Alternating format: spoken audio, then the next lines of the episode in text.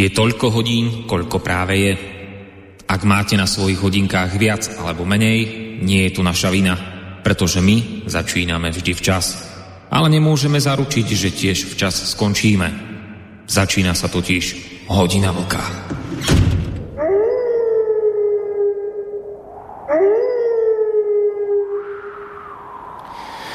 Príjemné dobré ránko, vážení poslucháči.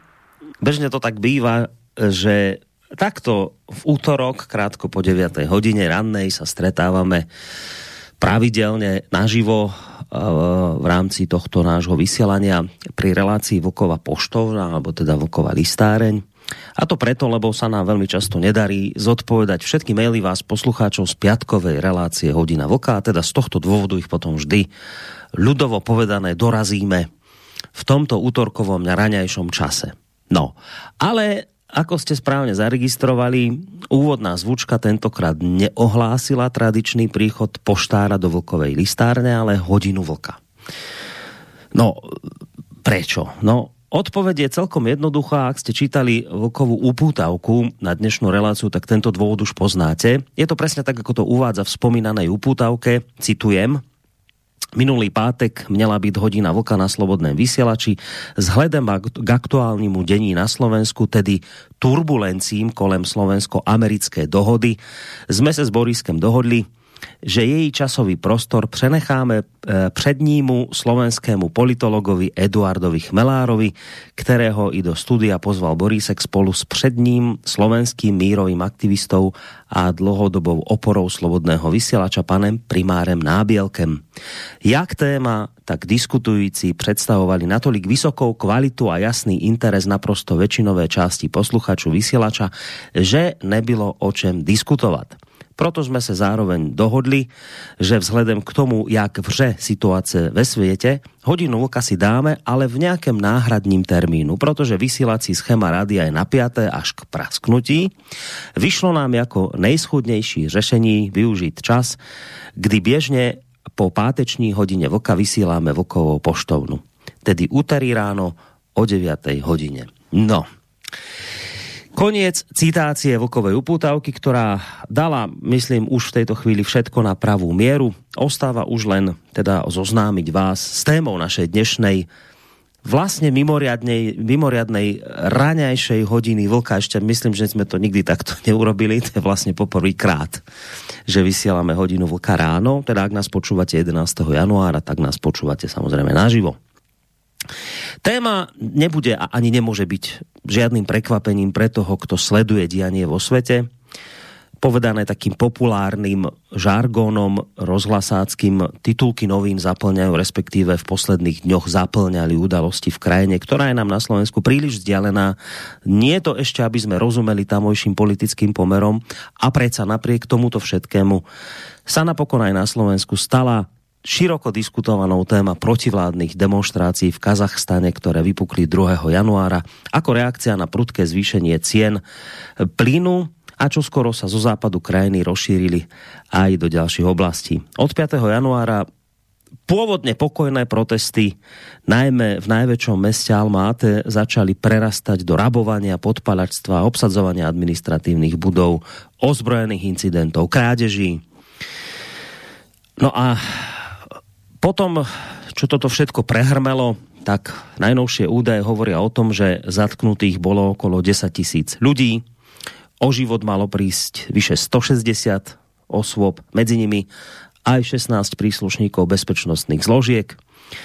Miestne úrady hovoria o miliardových škodách a zároveň dodávajú, že išlo o sprisahanie, do ktorého boli zapojené domáce aj zahraničné ničivé sily zo Strednej Ázie, Blízkeho východu a Afganistanu.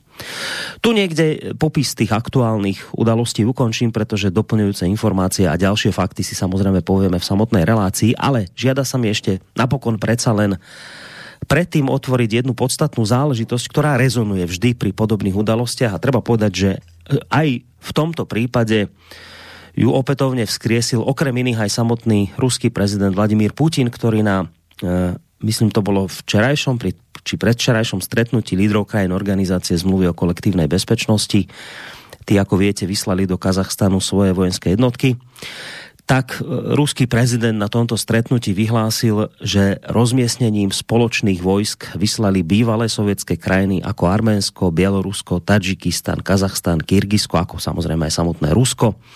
Signál, že miestni lídry nedovolia, aby v týchto krajinách prepukli revolúcie.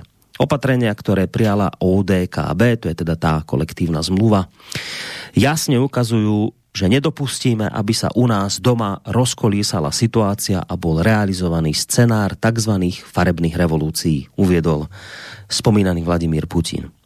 No, uh, Samozrejme je mi jasné, že zase dlho rozprávam, ale ešte sa mi na samotný záver tohto môjho úvodu uh, predsa len čo si žiada povedať. Rád by som vám čo si zacitoval. To je článok, ktorý vyšiel v roku 2009 na portáli Slovo. Aj keď ten pôvodný článok, z ktorého portál Slovo cituje, alebo ktorý prevzal, je ešte starší, ak sa nemýlim, tak ten úplne najpôvodnejší článok je z roku 2005. No a teraz vám z toho článku zacitujem pár úvodných pasáží. Takže článok z roku 2009, ktorý nesie názov Revolucionári v pozadí. Citujem. Živelná oranžová revolúcia, počas ktorej stá tisíce Ukrajincov vyšli do ulic, vznikla pre skorumpovanosť a autoritárstvo Kučmovho režimu. Je to však skutočne tak? Nie celkom. Podobne ako aj v prípade vlny národných povstaní, ktoré zlikvidovali režim Srba Miloševiča, Gruzinca Ševarnadzeho alebo Kyrgyza Akájeva. Skutočný bol na najvýš hnev ľudských davov, falšovanie volebných výsledkov takisto. Postkomunistických autokratov by sa však nepochybne nebolo podarilo zvrhnúť tak rýchlo a bez násilia, nebyť know-how niekoľkých expertov, ktorí vynašli a skúšali naozajstný návod na použitie revolúcií. Vincent Jovert sa s týmito vývozcami demokracie stretol a oni mu odhalili svoje tajomstvá. Oni, dediči Gandhiho a McDonalda, je ich iba hrstka, iba niekoľko desiatok, ale poriadne potrápili cisárikov bývalého sovietského bloku. A tak už 5 rokov vyvážajú revolúciu do východnej Európy a strednej Ázie. Ujali sa aj pádu Ševarnadzeho v Gruzínsku, Kučmu na Ukrajine a Akajeva v Kyrgyzsku. Dnes sa snažia o zvrhnutie autokratických a skorumpovaných vodcov v Minsku, Alma Ate a Baku.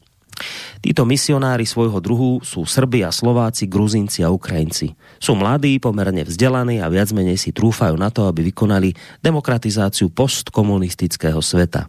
Ich spoločným jazykom sa stala angličtina a zvyčajne je to perfektná angličtina.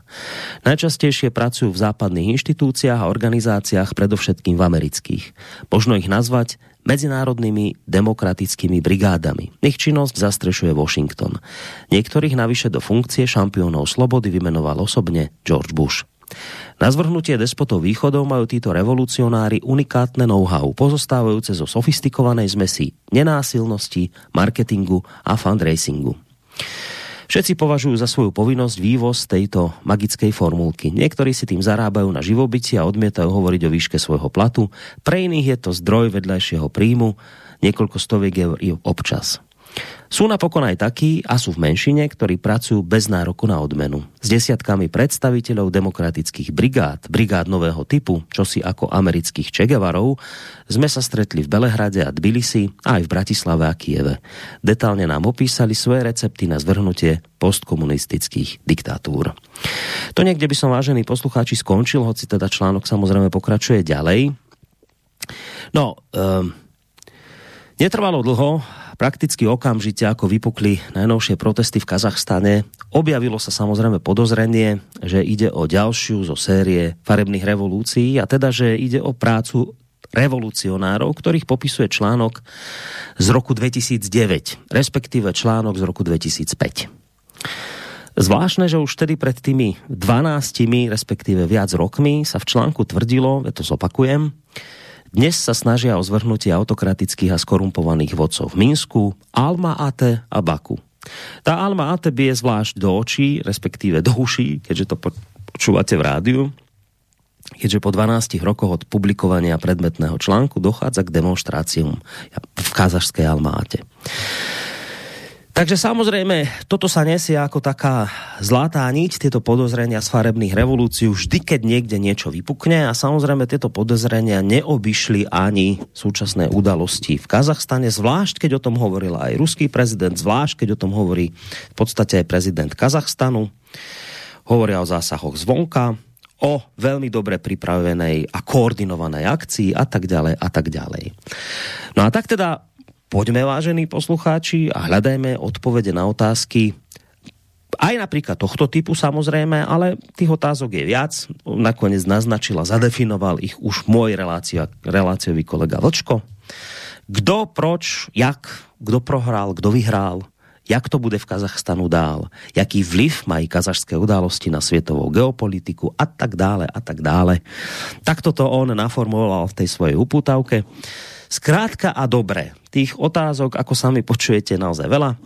Času, keďže dnes naozaj musíme končiť od tej 11. po dvoch hodinkách je málo, tak sa do toho pustíme. Predovšetkým ale príjemné dobré ránko do Plzne, zakladateľovi a prevádzkovateľovi internetového portálu KOSA, už tu menovanému Vlčkovi. Dobré ránko, Vlčko. Dobrý ráno, Borisku. Zdravím tě do Bánské Bystrice a e, otvíráme první, e, první relaci hodiny vlka e, v roce 2022. Takže zdravím všechny naše posluchačky a posluchače Slobodného vysílače, ať už jsou na země kouli kdekoliv. A znovu si dovolím jim popřát e, pěkný a úspěšný rok, e, který má v letopočtu tři dvojky No, eh, řekl bych, že nezačínáme zrovna, zrovna teda kdo ví jak, protože eh, vlastně nový rok nám přinesl krizi v, v Kazachstánu a, a nám téma téhle relace. Docela s gustem bych si dal něco jiného. Ještě teda k tomu tématu musím předeslat, že eh, když si zvolíme téma, o kterém bude hodina vlka, tak bývám nebo snažím se, abych byl eh, pokud možno hodně nabrýfovaný a abych měl jasnou argumentaci, abych eh, aspoň sám pro sebe dokázal určit světové strany v úvozovkách eh, minimálně to, co je dobře, co je špatně, kdo je hlavním hybatelem událostí a tak dále a tak dále. Ale ty si něco naznačil z toho už ve svém úvodním slově, Kazachstán je příliš daleko a jak se snažím sledovat domácí světovou politiku, tak Kazachstán je opravdu hodně daleko a byl mimo můj pozorovací úhel, což eh, přiznávám.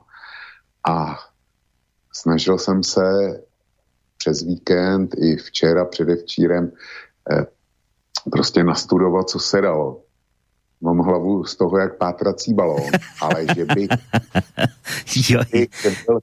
Prepač, to nemalo byť koronarodze, len si to predstavím, chudák, čo si sa vlastne všetko snažil teraz absorbovať, aby si bol nabrifovaný. No to nie je jednoduché, lebo naozaj ten Kazachstan to je skutečne kút sveta, ktorému my nejak sme doteraz extrémnu pozornosť nevenovali, teda vôbec žiadnu. A teraz sa ťa predstavím, ako to tam študuješ a sa snažíš sa to všetko absorbovať. No prepáč, že som sa zasmial, ale teda ja som ti za to vďačný, že to berieš takto poctivo. Ale e, výsledkem toho je, že nejsem o nic chytřejší, než když jsem s tím e, shromažďováním materiálů mm. a hmm. podkladů vůbec začal. Protože těch informací je tolik a navíc tak protichůdných, mm. e, že se nemáš, že se nemáš o co opřít. A jako co mě přivádí v naprostý úžas, je, jsou takový ty zasvěcený články všech těch jedině správných a, a vždycky správných, který vždycky vědí, co a jak. Který, který už 6. ráno měli naprosto jasno, o co v tom Kazachstánu jde, kdo e, e, s tím bude mít problém, koho se to týká, kdo je vlastně ten prohrávající. Ty už to, ty už to věděli šestýho. Pátýho, čtvrtýho nebo pátýho to vypuklo v podstatě. První, první nepokoje byly druhý. A oni šestýho už, už měli jasno. E, z pravidla se nedostávám k materiálům e, vašeho denníku N, ale na seznamu se objevil článek jeho oblíbence Marka Tódy, mm-hmm. který o Kazachstánu psal a český deník N ho převzal. A nějaký čas ho nechal otevřený, jo, s otevřeným přístupem, takže, takže byl pro všechny. Já jsem si ho, já jsem si myslel, že jsem si ho uložil a chtěl jsem si ho přečíst, protože by bylo nesmírně pěkný eh, toho vševěda eh, jménem Toda konfrontovat s tím, co se doopravdy stalo a odehrálo. A vyšel by z toho podle mě jak kdyby proběh mátičkou jo, z, toho, z toho srovnání. Takže tihle měli jasno a já zodpovědně říkám, že dneska je 11. pokud, pokud se nepletu. Eh, od toho šestého, co jsem, eh, co jsem vydal článek já ke Kazachstánu, první a zatím jediný na kose, tak se snažím doopravdy absorbovat eh, spoustu faktů, skutečností, načítat kde co. A jasno ani zdaleka nemám. Tolik moje, moje původní antré. Čili chtěl bych se posluchačům dopředu omluvit, že neuslyší jasné definice, tak jak eventuálně jsou ode mě zvyklí je, vidíme toto, toto a toto a vidíme to proto, že se stalo tohle, tohle a tohle a je to, je to zdůvodněný tímto, tímto a tímto. Takže takhle ta dnešní relace vypadat nebude. Eh, ja len by som k tomu jednu vec dodal. Dve. Eh, to s tým denníkom men, že u vás na české verzii denníka sa objavuje Toda, eh, Mirek, tak český denník Gen nám to vracia zase tým, že na slovenskej verzii denníka N sa objavujú články Petry Procházkovej, ktorú ty iste veľmi dobre poznáš. To je ťažko rusofobná dáma a túto svoju rusofobnosť samozrejme neskrývá ani vo svojich článkoch a bolo to tak aj teraz v prípade týchto kazachstanských udalostí. Druhá vec, keď si hovoril, že vždy akože si zaskočený, prekvapený, až taký zdesený možno z toho, že ako už hneď títo vždy jedine správny, všetko hneď vedia. Tak trošku im to trvalo, teraz, teraz to bolo zvláštne v tom, že ten Kazachstan od toho 2. januára, dovolím si tvrdiť, také 2 až 3 dny bolo ticho. Mám pocit, ako keby sami tí naši mainstreamoví novinári ešte celkom nevedeli, že, e, že čo teda majú písať a až potom sa tak začali objavovať článočky o tom, že ako je to vlastne dobre, čo sa deje v Kazachstane, lebo je to problém pre Putina. E, ja by som len niečo zacitoval od Petra Júzu. Peter Júza, ak sa nemýlim, ale ak sa mýlim, tak mi to odpustíte. Určite je to človek, ktorý má veľmi blízke kontakty s Kazachstanom, ale teraz neviem iste, či on tam pôsobil, je to Slovák, ktorý pôsobil ako veľvyslanec v Kazachstane, tu by som, to by som určite netvrdil, ale viem, že s Kazachstanom mal veľmi ako blízky kontakt. A on píše, začína, napísal článok, že Kazachstan pokus o farebnú revolúciu ako z učebnice a začína tento svoj článok podobným konštatovaním, akým si začal túto reláciu ty, keď píše. Priznám sa, že ma vždy desí, keď sa vyroja rôzni slovenskí experti, ktorí sa začnú vyjadrovať k niečomu, čo nikdy nevideli, kde nikdy neboli, ale zaručene vedia, prečo a ako sa to stalo. Mám na mysli aktuálnu, mimoriadne neprehľadnú situáciu v Kazachstane ale slovenskí v úvodzovkách experti, čím mladší, tým lepšie, čím menej vzdelaný uh, a čo agresívnejší, ešte lepšie ktorí boli, naďalej, eh, boli najďalej na východ od Bratislavy v Košiciach, už majú jasno. Podľa nich za všetko v centrálnej a strednej Ázii a dnes v Kazachstane môže Ruská federácia a nikto iný. Dokonca ani tá krajina, ktorá od roku 2011 devastovala Afganistan, z ktorého bola postupne vyhnaná a z ktorej dnes vyžaruje nestabilita do susedných regiónov, strednú Áziu nevynímajúc a ktorá sa eh, teraz pre zmenu ide usadiť na Slovensku. Čiže začína presne týmto istým. On, človek, ktorý mal kontakty z osobné priame za, z, z Kazachstanu, tak praví, desí ho. Ako sa tu vyrojili odborníci na Kazachstan a už majú v tom úplne jasno. Tak je to spôsobené buď tým, vočko, že ty aj pán Júza, že čím tých informácií máš viacej, tak potom vás to zneprehľadní a už sa v tom nevyznáte. A preto je možno niekedy lepšie, keď toľko informácií nemáš, ako napríklad naši mainstreamoví novinári a majú potom hneď jasno, vieš? Alebo to prostě môže byť celé inak a zase raz píšu mainstreamoví novinári o niečom, čomu prostě nerozumejú. Tak to len tak na úvod k tým tvojim slovám. Sku, když už si tohle načal, tak já mám tady nachystáno něco, co jsme několikrát několikrát opakovaně říkali na slobodném vysílači v našich, v našich relacích. A co zatím mainstream český, slovenský, evropský naprosto pomíjel. Eh, ono to na první pohled s tím Kazachstánem nesouvisí. Ale já to prostě říct zkusím. Já tě přečtu titulek, který se dneska ráno objevil na seznamu CZ. Síla Sibiře 2 je prý na spadnutí, píše tisk. Ruský prezident Vladimír Putin dokončuje podle britského listu eh, Daily Express dohodu s čínským protěžkem Xi Jinpingem o výstavbě nového plynovodu, který by mohl výrazně ovlivnit i Evropu. Plyn pro potrubí eh, do Číny se má totiž těžit na poloostrově Jamal. A teďko, eh, ještě kousek. Pokud bude projekt podepsán a plynovo dokončen, bude Rusko moci prodávat plyn ze stejných nalezišť, jež slouží západu. Tato diverzifikace mu poskytuje dostatečnou páku. Soudí Alexander Gubájev eh, z think tanku eh, Carnegie Moscow Center a podle něj je ve hře docela významný objem plynu. Eh, příležitostí nový plynovod má zdvojnásobit vývoz ruské energetické suroviny do Číny. Síla Sibiře 2 by měla přepravit až 50, tisíc, 50 miliard kubíků plynu ročně. Eh, bude schopen do Číny přičerpat přibližně stejné množství, jaké by byl Nord Stream 2 přepravil do Evropy, což dává Kremlu více možností rozhodnout, kdo a za jakou cenu plyn dostane. Evropa nebude mít jinou možnost, než zacházet s Ruskem v rukavičkách, aby mohla čerpat cenově dostupnější plyn. Poznamenal americký geopolitický expert, eh, jakýsi Brandon Eicher. A končí to tím. E, síla, síla e, zprávy o síle Sibiře 2 se objevují ve chvíli, kdy jsou ceny suroviny na maximech, osud Nord Streamu 2 na vážkách a Evropa mimo Rusko se zmítá v energetické krizi.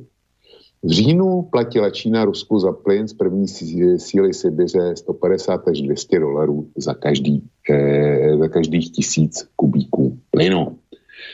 Proč, pro, proč jsem to četl? Doposavať ti vždycky a jedině správní vůbec neráčili zaznamenat tenhle projekt.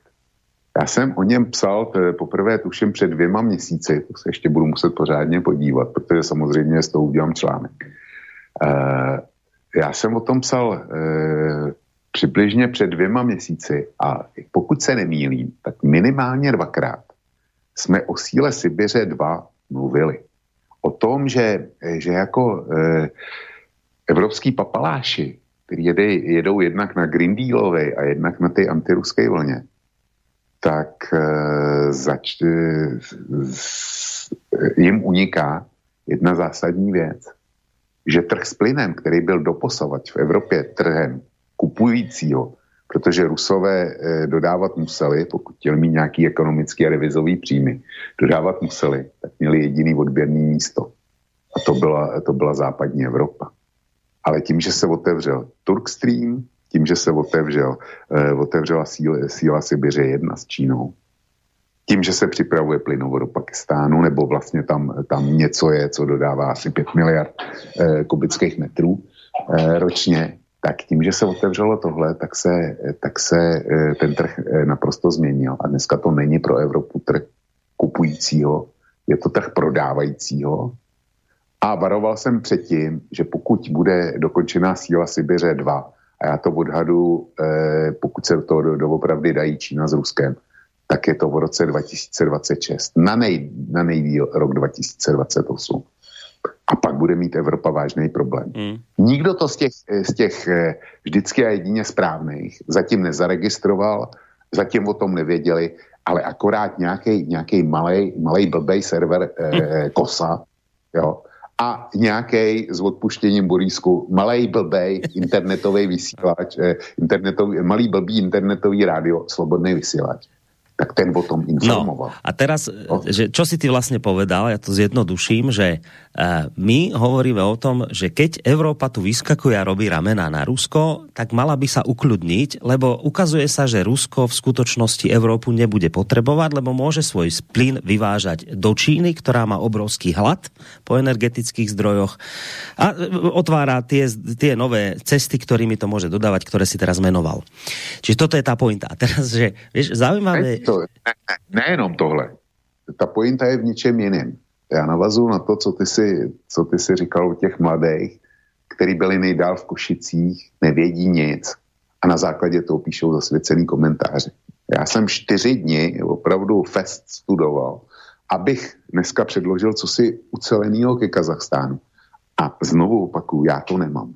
Ale tihle, tihle kteří neza, nezaregistrovali e, sílu Sibiře 2 do, do teďka, to teprve začnou, tak, e, tak ty měli 6. nebo 5. nejpozději 6. ráno zcela jasně, eh, jasnou o čem jdou. A ten bývalý slovenský velvyslanec e, v Kazachstánu, který ho ty si četl, tak má naprostou pravdu. No, to, to jsem chtěl říct. Chcel som ti k tomu len dodať jednu vec, že toto náš mainstream nezaregistroval silu Sibíra, že sa stáva, ale čo sa začína objavovať, teraz to bol rozhovor v Pravde s nejakým zase raz analytikom, to bude zase pán, ktorý bude z nejakého think tanku. A teraz, že oni e, riešia otázku, že, lebo prečo my máme vlastne teraz drahý plyn, prečo je problém s plynom? No preto, lebo, napríklad aj preto, lebo jednotlivé európske štáty e, ukončili tie dlhodobé kontrakty s Moskvou, s Ruskom na dodávky plynu a chcú radšej nakupovať na spote. Slovensko napríklad má ešte dlhodobý kontrakt, po, myslím, že podpísaný do roku 2028, podobne tak Nemecko má dlhodobý kontrakt a preto máme dobré ceny plynu. A Rusi vravia, že podpisujete dlhodobé kontrakty a budete mať dobrú cenu plynu. Prečo chceme, aby ste podpisovali dlhodobé kontrakty? No lebo my chceme otvárať nové náleziska ropy. To sú veľmi náročné záležitosti na financie, preto potrebujeme dlhodobé kontrakty, aby to jednoducho bolo aj pre nás ekonomicky únosné, hovoria Rusi. A teraz čo hovorí tento pán analytik, že viete čo, ale že my musíme tie dlhodobé kontrakty s Rusmi zrušiť, lebo lebo Rusi cez tieto naše dlhodobé kontrakty potom si môžu brať pôžičky z bank a oni potom otvárajú náleziská ropy, ktoré oni budú dodávať a plynu, ktorým, ktoré oni potom budú e, e, distribuovať do Číny. Čiže my, vlastne my v Európe, vlastne si akože strieľame sami do kolena, lebo našimi dlhodobými kontraktmi potom Rusi dostávajú dobré požičky z bank a oni potom otvárajú náleziská, ktoré oni potom e, slúžia pre Čínu. Rozumieš tej, tej, tej, tej, tej blá, tomu bláznovstvu, čo tento pán rozpráva, že, že teda my tak, tak preto my uzatv, prestaňme prostě uzatvárať dlhodobé kontrakty, aby my sme prestali pomáhať v podstate Číne. Hmm. To, to je opravdu úžasný. On je dokončený Nord Stream 2. Stačí ho jenom, stačí jenom dát příslušný razítka a ten, ten plyn, eh, ruský plyn, může začít proudit do Evropy a srazit ceny. Ale ono, ono to je asi podle něj špatně. Takže Rusovi no. nezbývá nic jiného, než opravdu se orientovat pokud možno na Čínu, aby diverzifikoval svý odběratele. A tím pádem, aby si zajistil svoje příjmy. Ten, ten, ten člověk, ten je úplně mimo. A jestliže si ho pozvali jako experta, tak e, má ty svatá prostoto. Nic víc, no. nic víc jiného se nedá. Ale pojďme od No, to som chcel povedať. A teraz poslucháč si vraví, no dobré, ale čo vy teraz riešite? Plyn, čo tu toto rozprávate, však poďme ga, ga, ga, bože, ga Afganistanu, poďme ku Kazachstanu. Ako to súvisí? Čo to má s Kazachstanom? Že to sú úplne dve rozdielne veci. Že tak, tak poďme teraz nájsť nejaké spojitko. Prečo sme vôbec s týmto začali? No, to je docela jednoduchý, protože všude e, ti jedině správní za prvně vidí temnou ruku Moskvy já jsem eh, v týdnu zveřejnil plagát, který eh, v roce 43 eh, vydala Česká protibolševická fronta v roce 43, to znamená po Heidrichiádě a v době nejprudších bojů za druhé světové války. No a tam je taková kostnatá ruka, která se snaží uchopit jako hradčana. Jo. A na té ruce je srpa kladivo a pod tím je budoucící nápis eh, Zachvátili tě, zahyneš. A my to máme stejně, ty plagáty v podstatě, kdyby tam dali místo toho sepo a kladiva, tak kdyby tam eh, jako nově vyprojektovali ruskou dvouhlavou orlici, tak ten plagát je ryze aktuální. Jo. To je ryze aktuální politická agitka, tak, je, tak jak to běží. No a co má společného, co má společného eh, Kazachstán eh, s tím ruským plynem? Daleko víc, než se na první pohled zdá. Kazachstán je rozlohou jedna z největších eh, zemí na světě vůbec. Je to země, kde je asi 18 milionů obyvatel, což znamená, že je naprosto, naprosto eh, řídký osídlení. Ale ten Kazach, eh, Kazachstán oplývá obrovským množstvím nerostných zdrojů. Tam je všechno, na co si vzpomeneš. Tam je nafta, tam je samozřejmě zemní plyn, eh, je tam, je tam, je tam zlato, je tam spousta, spousta kovů. Kazachstán dneska je světovou velmocí číslo jedna, pokud jde o těžbu uranu, uranové rudy. A vzhledem k tomu, že jadernou eh, ekonomiku, jestli se svět úplně nezbláznil, tak čeká e, jasná renesance. No tak to bude dominantní dodavatel. Tak to všechno je Kazachstán. A navíc, eh, navíc ten Kazachstán je umístěn e, přesně mezi Čínou a Ruskem. Jo, to znamená, že je to takový nějaký nárazníkový stát. A Čína samozřejmě, že Rusko jako, jako tradiční, nebo respektive bývalá metropole, tam mají svý zájmy, to je jasný. Ale oni tam ku podivu mají e, obrovský zájmy taky Spojené státy. E, jeden z těch zdrojů, který jsem vysával, tak informaci, která mi zůstala v hlavě v tom pátracím balónu, je, že Kazachstán se Eh, v minulých letech otevřel zahraničním investicím a speciálně teda americkým. A že snad americké firmy dneska těží dvě třetiny ropy a dvě třetiny plynu v Kazachstánu. Eh, komu to prodávají? To je, to je další otázka. Něco jde do Ruska a ruskýma eh, plynovodama potom do Evropy. A zbytek podle mě bere zejména teda Čína. Jo a máš tady propojení. Ale mě šlo, mě šlo hlavně o to ukázat, jak funguje novinářský mainstream eh, s tím, že jsem se vrátil, vrátil eh, k síle Sibiře 2. To už jsme probrali, tak teďko, teďko k tomu Kazachstánu. Eh, ten kazašský, kazašský příklon ke Spojeným státům nebo jaksi otvírání se na západ, tak ten byl velmi značný a v podstatě já bych ho charakterizoval svým způsobem jako zásadní druh naivity. A nai, naivity Gorbačovského typu.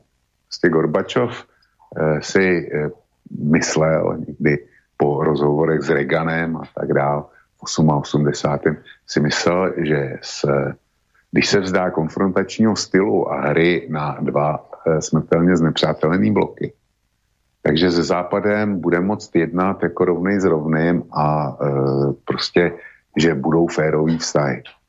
No, skončilo to rozpadem Sovětského svazu a v podstatě e, finančním debaklem potom samostatního Ruska.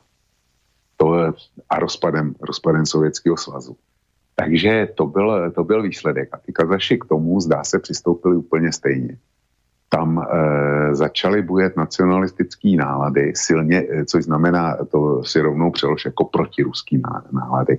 Rus, etnický rusové tvoří e, necelých 20%, asi 19% kazajské populace. A najednou, najednou t, přicházely zprávy. A to, to jsem zaregistroval teda už před dávným časem, ne až teď, že, že Rusové začali masově opouštět Kazachstán a vracet se do mateřského Ruska. To, je, to byla jedna věc. A druhá věc eh, byla, že Kazaši se umanuli na to, že se vzdají azbuky, že přejdou na latinku. Ne, že by to nemělo, eh, nemělo hmm. nějaký eh, rozumný eh, potext. Jo. Prostě latinka je eh, univerzální písmo dejme tomu určitýho velkého důležitého hmm. civilizačního okruhu, zatímco ten e, cyrilický civilizační okruh je myslitelně malý. E, dneska, dneska to je asi 200 milionů lidí, takže, e, takže to je e, oproti jedné miliardě. Takže ne, že by to nemělo potext, ale ono to bylo dělané z nacionalistického hlediska. My se od Rusů izolujeme, distancujeme, my je, my je nechceme. Takže to, to byla další výchozí pozice a e, ta to pouštění zahraničních, takzvaných zahraničních investorů do strategických eh, úseků kazajského národního hospodářství, tak bylo například doprovázeno akcí pět tisíc nejnadanějších studentů ročně na západ, na stáže na západ. Takovou tou Gorbačovskou vizí oni tam pojedou, eh, nasajou, skutek, eh, nasajou nejnovější poznatky, vrátí se domů. Takže ono to, ono to probíhá trošku jinak za prvně. Ty nejlepší tam zůstanou, to se je koup. A za druhý, ty, který se vrátí, tak značný procento z nich eh, budou infiltrovaný. No, budou představovat toho pověstního trojského koně, který se vrací, vrací do země. A na této bázi se vyvíjel eh, kontakt mezi Ruskem a Eh, Kazachstánem. A my jsme přesvědčovaní o tom, že to Rusko to si vodilo jako svou loutku nejdřív na Zarbájeva a teďko jeho nástupce Tokajeva. A ona to není, ona to už několik let není teda pravda. Hmm. Protože, protože e, ty víš, a určitě se k tomu dostaneme, že mezi zatčenýma po těch nepokojích je bývalý ředitel Eh, kazajských tajných služeb, jakýsi Masimov. No a ten Masimov nebyl teda jenom ředitelem eh, hmm. kazajských tajných služeb, ale on byl předtím eh, mnohonásobným ministrem a taky premiérem. A byl to právě on, kdo se umožnil, nebo respektive kdo rozhodl o tom strategickém vstupu západních investorů do těch klíčových kazajských mm-hmm. energetických hmm. odvětví. Mm-hmm. A já mám před sebou velice pěknou fotku, na níž je Biden starší, Biden mladší, tak e, známý e, z událostí na Ukrajině. No a potom Masimov a ještě, myslím, tehdejší ministr zahraničí. Nevím, co bych se podívat přesně. Takže takové, takový pěkný foto mám k dispozici a dá se na sítích najít. A e, samozřejmě k tomu jsem si dohledali texty, že e, Hunter Biden Eh, byl známý tím, jak, jak prostě byl členem vrcholového managementu ukrajinské firmy Burisma, která získala od ukrajinské vlády licence na těžbu břidlicového plynu na Ukrajině a co do okolností zejména teda na opolčenských územích. A jak za to bral těžký peníze jo, eh, v, ve statisících eh, nebo spíš milionech dolarů. No a ku podivu jsem se dobral při tom svém samostudiu informace, že firma Burisma z Ukrajiny založila pobočku Burisma eh, Kazachstán. No a co bys řekl, ta samozřejmě dostala, dostala licence na těžbu zemního plynu a ropy v Kazachstánu. Jo? A samozřejmě, že, že Hunter Biden dokazatelně inkasoval v Kazachstánu miliony dolarů. Čili takhle si stojí ta eh, jedna z informací, který jsem se dobral. Mm. Jinak, myslím si, že bychom, že nejvyšší čas se podívat na to, eh, co by se dalo označit za příčiny nebo hybatele té kazašské krize. Co říkáš? Máme si máme... Uh, dobre, len dvě věci. Zase k tomu povím, že toto o Bidenovej stope v Kazachstane ak by ste chceli ďalšie podrobnejšie informácie, tak napríklad denník hlavné správy o tomto tiež priniesol uh, celkom zaujímavý článok. Volá sa to, že Bidenova stopa v Kazachstane, ex-premiér podozrivý z lasti zrady bol priateľom Huntera Bidena a popisuje sa tam presne to, o čom teraz Vlčko rozprával.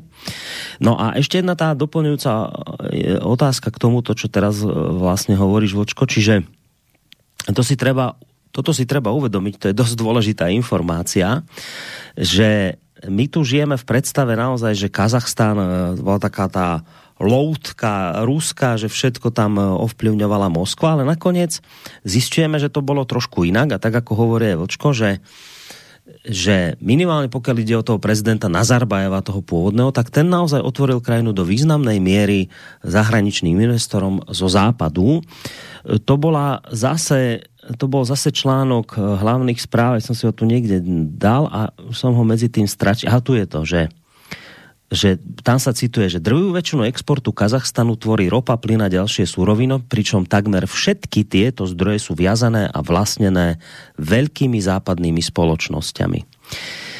No a teraz v tom článku sa potom ďalej konštatuje, že no a teraz po tomto, čo sa udialo na, v Kazachstáne, hrozí, že by vlastne Západ mohol o to, čo sa mu podarilo vlastne tam získať, že by o to postupne mohol prísť. My sme videli to, čo sa dialo v Bielorusku, kde prezident Lukašenko tiež začal byť taký dosť prozápadne orientovaný. Spomíname si, že boli obdobia, keď to vyzeralo, že sa s Európskou úniou začínal mimoriadne kamarátiť a potom prišli prostě nějaké udalosti po voľbách prezidentských a Zkrátka, dobre, nebudem to zdržiavať. Dnes má Západ v Lukašenkovi najväčšieho odporcu, akého môže mať. Dnes Lukašenko je tak zviazaný s Moskou, ako nikdy predtým.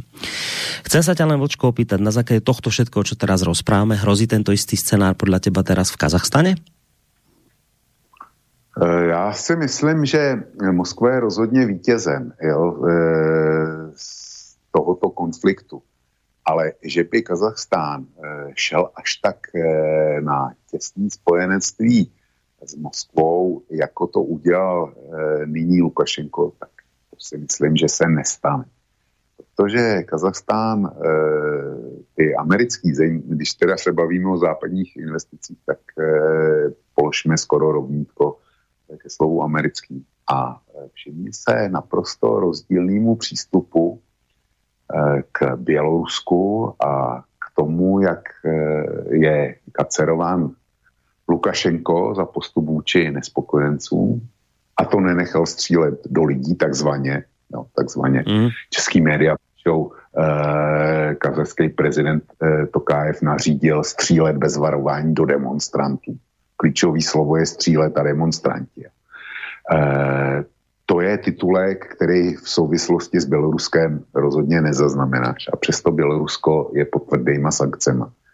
A že by někdo zvažoval sankce vůči Kazachstánu, tak to si neslyšel.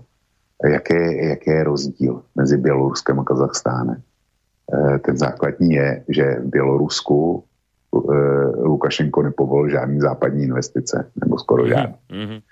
Zatímco, zatímco e, Kazachstán jich je plný a kdyby se to vyhrotilo a Západ uvolil nějaký sankce, tak by opravdu mohl přijít o těžební licence, já nevím, o, o co všechno. A ty investice by byly zmařený. Samozřejmě, že by došlo ke zmrazení kazajských aktiv a tak dále, a tak dále. Jenomže ty kazaši můžou prodávat do Ruska, můžou prodávat do Číny a ten čínský trh je bezedný, zejména na, na suroviny. Takže tady máš základní rozdíl ale já si nemyslím, že Kazaši budou chtít vyhrotit sami eh, styky se Západem. Eh, to, eh, pokud k tomu nebudou dotlačený, tak to určitě neudělají. Čili ten těsněji se navážou na Moskvu protože, a k tomu se ještě dostaneme. Mm -hmm.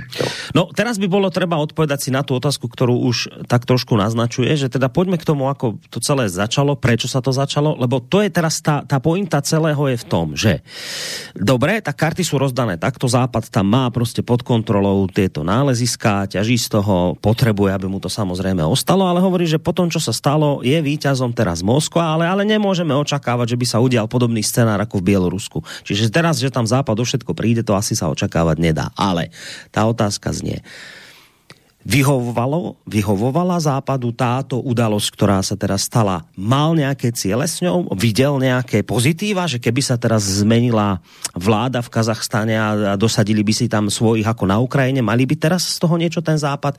Čiže zkrátka dobre, prečo toto celé vzniklo?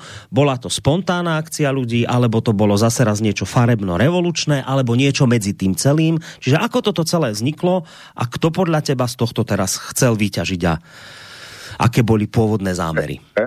Jazek najednou. Já začnu, já začnu tím, eh, co, eh, nebo co se tam vlastně odehrá, odehrálo a eh, co, co ten průběh, nebo respektive kdo to podnítil. A Borisku, já tě, já tě nedám odpověď, protože čtyřdenním, pětiletým, pěti, čtyřdenním, pětidenním studiem jsem vyfil, vyfiltroval celkem sedm možností, sedm možností, kdo zatím stál a proč se to stalo. A já je teďko, hmm. já je teďko přečtu. E, možnost číslo jedna. Šlo o spontánní výbuch nespokojenosti Kazachů, který někdo šikovně bleskově využil ve svůj prospěch. To je jedna věc. Jedna, jedna možná e, teorie. Druhá. Jednalo se o klasickou revoluci barevnou, která se vymkla svým organizátorům. A pak přecházíme, e, přecházíme k dalším, který ti můžou, můžou připadat na první pohled fantaskní, ale e, povíme si o nich víc, e, nebo respektive já potom je shrnu e, všechny na jednu. Šlo o speciální operaci e, britské e, MI6, která měla za cíl ukázat, že Velká Británie je pořád světovou velmocí, co míchá karty. A v podstatě chtěla, chtěla e, dokázat světu a zejména teda Američanům, že se s nima pořád musí počítat. Eh, šlo o klasickou klanovou vnitřní válku eh, mezi kazajskými rodinami o moc. To je další scénář? Eh, další scénář, jiný scénář. Šlo o islamistický pokus o převzetí Kazachstánu po americkém útěku z Afganistánu. Hmm. Šlo o tureckou organizaci státního převratu, kde chce Turecko, eh, kdy chce Turecko dominovat ve střední Asii, po tom, co úspěšně vyzbrojilo a vycvičilo Azerbajdžán a ten porazil Armény. No a potom šlo o speciální operaci Ruska na odstranění Nazarbájeva a některých dalších od Ruska se vzdalujících kazajských popášů. Tady máš, tady máš sedm možných scénářů, a byť některý pro posluchače budou vypadat, budou vypadat jako sci-fi, například to e, s britskou MI6, e, hmm. tak já jsem ke všemu dohledal dobrý důvody, proč by to tak mohlo být. Ale samozřejmě, když se zaměříš na ty, na ty jiný, tak z toho tak získáš protiargumenty, proč by to tak být nemělo.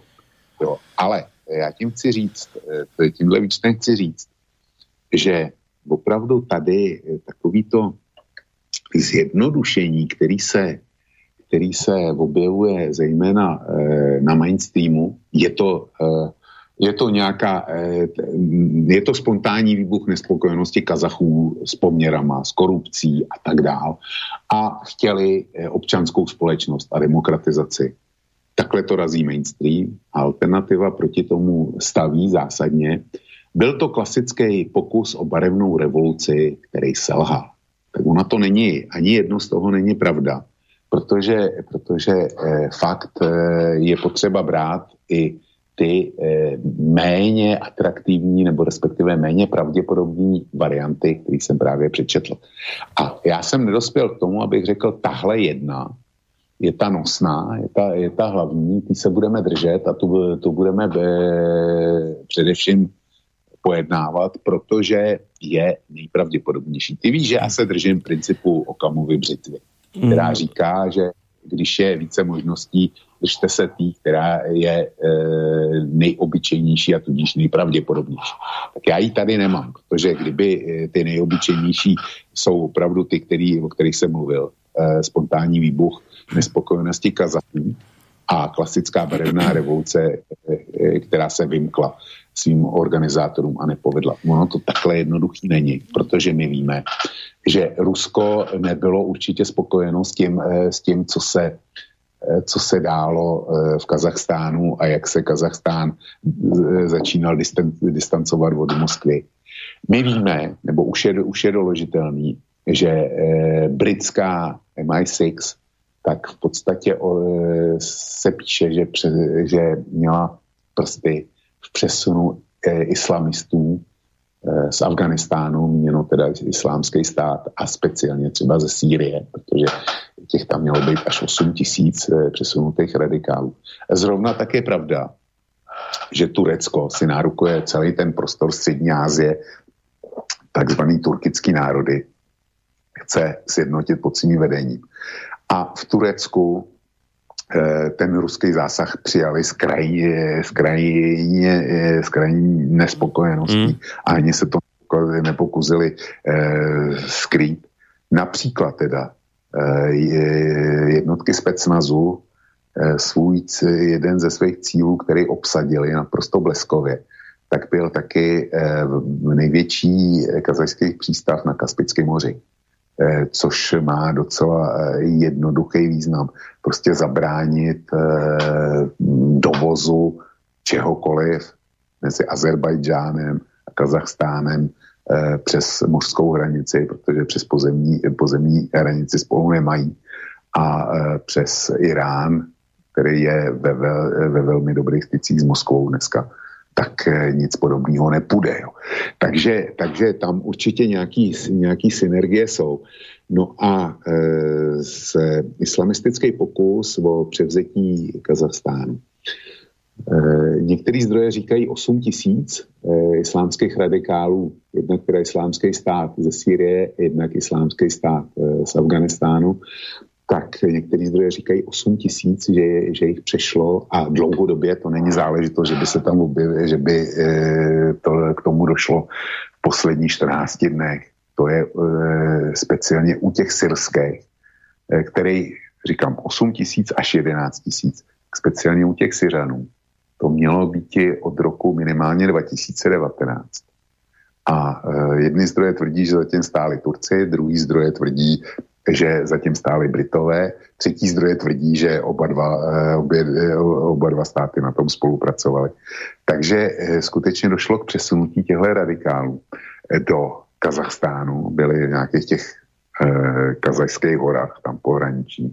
Měli tam výcvikové tábory. Všechno se o tom, vědělo se o tom, ale jediný, kdo o tom nevěděl, byla kazajská vláda protože jedno z nejhorších obvinění nebo z těch nejpádnějších obvinění, které mají proti tomu Masimovovi, že to týkali, bylo, že zkrátka jeho tajné služby to zjistili, ale on to nedal, eh, nedal vědět dál těm, kterých se to týkalo. Jo. Takže, eh, takže to je faktor, který tam byl, ten, ten islamistický. A já jsem v prvopočátcích to z našich zdrojů už vymizelo, ale v prvopočátcích eh, byly ještě informace, že ti takzvaní demonstranti v těch jednotlivých městech, a nebylo to jenom eh, to povstání, nebylo jenom v Almaty eh, a v těch úplně největších kazajských městech, to bylo plošně po celé zemi a já jsem si našel i mapu bojů, kde bylo a to povstání bylo asi v 19, v 19 velkých městech a boje byly minimálně v pěti. A když, když říkám boje, tak to byly boje. Jo, to nebylo, že, že někdo uh, vystřelil z nějaký pistolky. Eh, takže z toho, z toho se ukazuje, že to, bylo, eh, že to mělo organizovaný masový charakter. Ale než to, než to začalo, byly snímky z hromadných eh, modliteb na náměstí, kde teda eh, islámští věřící byli v tom svým tradičním postoji a mlátili čelem vozem a s rukama vepředu. Jo. Čili mělo to, mělo to ten islamistický charakter. A e, já nevěřím, že Kazaši jako takový e, po e, asi 80 letech společního e, Sovětského svazu a předtím, předtím žití v carském Rusku, takže by byli kdo ví jak e, nábožensky orientovaní. Že tam určitá vrstva bude, 10-15%, to jo, ale že by to bylo masově, to teda rozhodně ne. Takže všech e, těch sedm, sedm verzí může být platné. A e, klidně může být, že ty hlavní, některý hlavní, že se propletli dohromady. Mm-hmm. Ja, Ale, no, prepáč. No. Len som chcel povedať, že ešte by som pridal 8 verziu, na ktorú sme pozabudli a o ktorej hovoria mnohí, že tadiaľ to môže viesť cesta, respektíve, že to všetko, čo si povedal, že môže presne tak byť, že sa to vzájomne posplietalo, ale ešte niektorí hovoria o údajnom vodcovi opozície Muchtarovi Abliazovovi, ktorý mal z Francúzska koordinovať súčasnú revolúciu, ktorá teda v krajine prebiehala. Ide o pána, ktorý bol viackrát hľadaný Interpolom, hoci má teda svoju centrálu v Kieve. Už ani odtiaľ teda nemôže uradovať, lebo ho ukrajinské úrady niekoľko rokov hľadajú pre spreneveru niekoľkých miliard dolárov, ale existujú podľa niektorých ľudí dôvody domnievať sa, že na situáciu v Kazachstane, e, že sa na nej výslovne podielali aj ukrajinské oddelenia informačných psychologických opatrení a tento pán Ablazov, ktorý sa hlási k zatiaľ prázdnej pozícii vodcu protestov, sa mal už svojimi komentármi uh, nejakým spôsobom uh, prezradiť sám. A zaujímavé je, a tu by som doplnil, e, som spomínal toho pána Júzu, ktorý mal pôsobiť v Kazachstane na, asi, asi to bol veľvyslanec slovenský, on tohto pána spomína vo svojom článku tiež, zacitujem niečo z jeho článku. Kazašský exminister a opozičný politik Muchtar Abliazov, ktorý žije v exile na Ukrajine, e, v lete minulého roka na ukrajinských stránkach zverejnil plány na koordináciu protestov v Kazachstane a akcentoval informáciu, že silové zložky v krajine nebudú schopné zvládnuť masové protesty. V jednej z inštrukcí kievského štábu e, uvádza, citujem, budeme vytvárať malé skupiny, pričom musíme vytvoriť v každom meste 100, 200 takýchto skupín. Tieto skupiny sa budú e, kontaktovať výlučne so mnou a mojím štábom v Kieve, čo zabezpečí e, konfidenciálnosť a bezpečnosť našich ľudí. Abliazov, absolvent moskovskej MIFI, ako jadrový fyzik sa nikdy netajil svojou vierou v triumfálny nárad, návrat možno na bielom koni do, Afga, do e, Kazachstanu, píše tento pán Juza. Čiže toto je ešte, ešte jeden ďalší scenár k tým tvojim siedmým. No, to je, to je scénář, e, s kterým jsem začal, a to je, e, nebo druhý, s kterým jsem začal, a to je boj, e, Klasická klanová vnitřní kazašská válka o moc mezi místními rodinami. To, to patří pro mě do tohohle, ale e, může z toho být e, jiný důvod, osmi, a máš pravdu. A to je, e, to je záležitost e, oslabit Rusko, zejména dneska. Protože proč to, proč to vzniklo e, právě v tomhle čase? To, to, to je ono.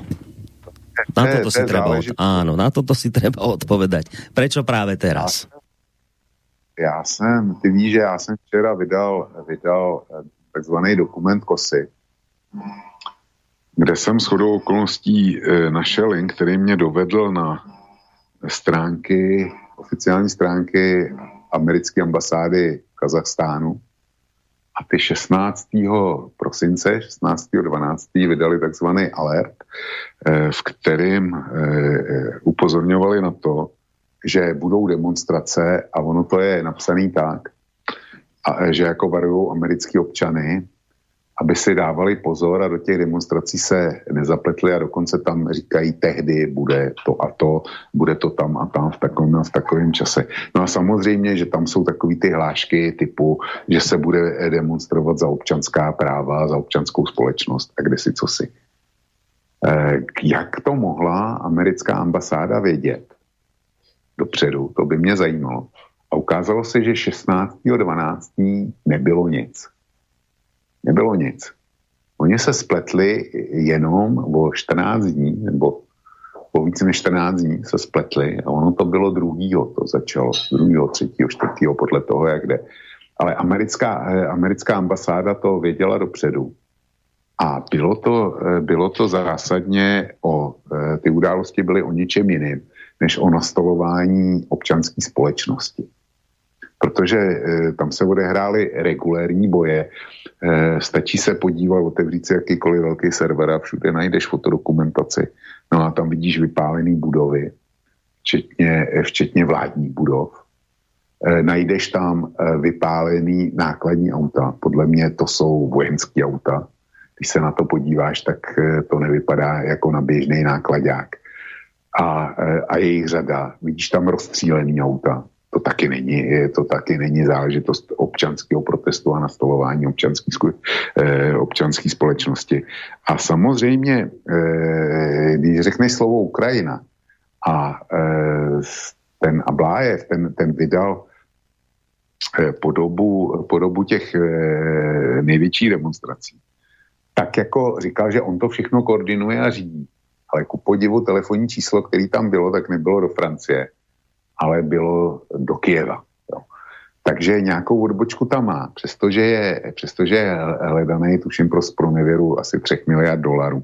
A on je, on je hledaný pro spronevěru i ve Velké Británii, ale tam mu přesto kdysi udělala statut e, politického e, uprchlíka a e, sice ho nakrátko zavřeli, ale dovolili mu potom odejít a uprchnout ze země, ku podivu. A nezrušili mu ten status politického uprchlíka. A vedle toho, vedle toho on šel potom do Francie.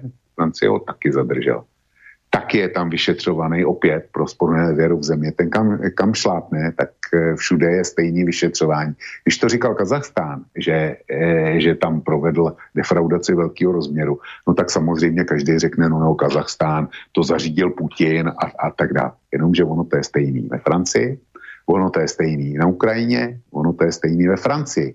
Jo. Takže, eh, takže kam se tenhle člověk hne? A on ku podivu je pořád partnerem e, pro západní politiky. A dokonce je požádal o to, aby na Rusko okamžitě uvalili sankce a na Kazachstán taky. Že jako e, to je. A teďko já se velice zdlouhavě dostávám k jádru věci. Jestliže je v tom Ukrajina, no tak samozřejmě okolo Ukrajiny se to, se to pořád mile a tam to zdaleka není skončený. A Západ vyhrožuje Rusku e, nevýdanýma sankcemi, o tom už jsme mluvili, a Eh, vyhrožuje Rusku nevýdanýma sankcema. A kdo ví či? No a v podstatě, v podstatě jde eh, o dvě věci. Nebo o jednu. Členství Ukrajiny v NATO. No a členství Ukrajiny v NATO nemůže být do, do té doby, dokud eh, budou opolčenci držet Donbass, protože to bylo to, jak si tomu brání vnitřní stanovy NATO. No a opolčenci neudrží Donbass, když nad nima Rusko nebude držet ochranou ruku. To, to by je Kiev převálcoval raz, dva. A čili hraje se, hraje se furt tahle hra. No a samozřejmě v zájmu Ukrajiny by bylo otevřít pro Rusko, e, tak říkají, z druhou frontu, kde by bylo vázaný a nemohlo se dostatečně věnovat Ukrajině. A e, dejme tomu část prostředků, který e, jsou soustředěný kvůli ukrajinskému, možný hrozícímu ukrajinskému útoku na Donbass eh, na ukrajinských hranicích, tak by se muselo přesouvat. A eh, když si citoval toho Ablájeva, tak eh, jedna věc, jednu věc teda je nutný mu přiznat, že viděl dobře, že kazajský bezpečnostní aparát skutečně nebyl absolutně na výši situace. To, to je zřejmé z toho, že minimálně v pěti městech v podstatě ty povstalci, kteří sice byli vybavený, eh, vybavený eh, logisticky, zejména spojovacím materiálem určitě, ale pokud jde o zbraně, tak nemohli mít kdo ví co. Tak eh, těch pět měst dokázali v podstatě ovládnout. A dokonce kazajský zdroje říkají, že měli 48 hodin pod kontrolou i Almaty jo, jako, jako největší kazajské město a že bezpečnostní síly byly, byly rádi, že dokázali ubránit v podstatě sami sebe. Jo. E, čili ten odhad e, schopnosti kazajského režimu použít sílu nebo bránit se proti nějakému trochu soustředěnému útoku, tak se ukázal být, být přesný. A nebýt té bleskové reakce Eh, Ruska a jeho spojenců, kdy v řádu hodin dokázali přesunout eh, eh, paradesantní jednotky a speciály, speciály na tisíce kilometrů v počtu asi třech tisíc, třech tisíc vojáků, tak nebej toho, tak je docela pravděpodobný, že, že v Kazachstánu už je dneska úplně jiná vláda. A viděli bychom, kdo, kdo zatím stál. No a na druhou stranu stačilo, eh, stačil ten bleskový přílet třech tisíc vojáků. A v tu ránu bylo po demonstracích. Samozřejmě, že minimálně český mainstream píše ve smyslu, uh, střílí se do demonstrant, uh, přijali ruský, ruský, to já parafrázu, to, to není přímý citát, přijali ruský jednotky, střílí, vojáci střílí do demonstrantů. Prostě tam je automaticky navozená uh, taková ta Eh, premisa toho, že Rusové přijali a otevřeli palbu do pokojných demonstrantů. To z toho má být. Zatímco, když se koukneš na zdroje, tak zjistíš, eh, kde jsou disloko, dislokované konkrétní útvary, útvary eh, ruské armády. A já to zkusím rychle najít, protože si myslím, že to mám. Jo, tadyhle to bude. A zjistíš, že Rusové se drží zásadně eh, vzadu a obsadili strategický objekty. Oni tam poslali, oni tam poslali eh, výsadkáře, z toho jednu výsadkovou divizi a dvě samostatné výsadkové brigády. 98. gardová výsadková divize eh, s místo stáleho nasazení Ivanovo a Kostroma eh, zavedla kontrolu nad následujícími strategickými objekty v hlavním městě země. Patří mezi ně Mezinárodní letiště Nursultána, budova generálního štábu Ministerstva obrany a televizní centrum Kazmédia. Mně teda přijde, přijde naprosto, naprosto komický, že cizí, eh, přijede cizí armáda na výpomoc a jako eh, co chrání, je teda generální štáb ministerstva obrany příslušné země. To není jako to bylo v 68. v Československu, kde, kde eh, Rusové nebo Sověti obsadili, obsadili ministerstvo obrany taky. Tady, tady to opravdu byla ochrana před tím, aby ten generální štáb nezabrali povstalci. Čili to, to ukazuje ten chaos a tu e, bezpečnostní nedostatečnost e, kazajské armády a policejních jednotek. 45. samostatná gardová brigáda speciálních sil, e, ta je v, v jeho východním Kazachstánu. Pod její kontrolou se nachází mezinárodní letiště v Almatech, velitelství sjednoceného systému protivzdušné obrany Kazachstánu a Ruska, a 602. letecká základna v, Šim, v Šimkentu. Jo. Šimkent je třetí největší průmyslový centrum země a se speciálním statutem. Má to 1,1 milionu obyvatel. No a pak je ve hře ještě 31. samostatná gardová výsadková brigáda. Ta sídlí normálně v Uljanovsku, a ta je dislokovaná ve východní části Kazachstánu. Kontrolovaná města jsou Úst eh, Kamenogorsk, což je, eh, což je průmyslový centrum Kazachstánu. A zařízení společnosti eh, Kazato, Kazatom Prom, Kazachské národní jaderné společnosti a největšího světového producenta přírodního uranu. Tak tam jsou, tam jsou nacháze, tam se nacházejí hlavní ruské síly, čili žádní demonstranti. To je ochrana strategických objektů. Ruské speciální jednotky také chrání prezidentský palác v Nursultanu, centrální banku a, a se výbor národní bezpečnosti, což je e, centrum jejich tajných služeb. A e, vedle toho je tu ještě zmíněn 414. samostatný gardový prapor námořní pěchoty Kaspické flotily, který převzal pod svou kontrolu přístav, eh, bývalý přístav jménem, nebo dřív se to jmenovalo Ševčenko, dneska Aktau, v jeho západní části Kazachstánu. To je to, co jsem mluvil že o tom, že zcela evidentně eh, přetnuli možnost jakýkoliv transportu z Azerbajdžánu do Kazachstánu a e, tureckou ruku, e, tak říkajíc. Čili tohle chrání e, ruský síly, čili žádný nasazení do demonstrací a tak dále to si vyřizují kaze, kazaši dneska mezi sebou. A e, mám před sebou čerstvé alerty e, z Kazachstánu, kde jejich prezident říkal, že odsun by měl začít už za dva dny a do deseti dní, že by, e, že by zahraniční jednotky snad měly být venku po stabilizaci situace. Čili, čili je to opravdu krátký angažmá. Zatímco my jsme přesvědčovaní e, americkým e, ministrem zahraničí Blinkenem například, který, řekl, který pronesl moudro ve smyslu, eh, když necháš Rusa vstoupit do domu, tak nemá žádnou jistotu, že taky odejde. Jo. Čili eh, to říká někdo, kdo jak si chránil, chránil jugoslávský Albánce nebo kosovský Albánce před, geno, před genocidou ze strany Srbů. A dneska vytvořil, nebo vytvořil republiku Kosovo, drogově dílerskou republiku Kosovo, která nemá ani dostatek mlíka pro svý děti, tož aby byla schopná samostatní existence.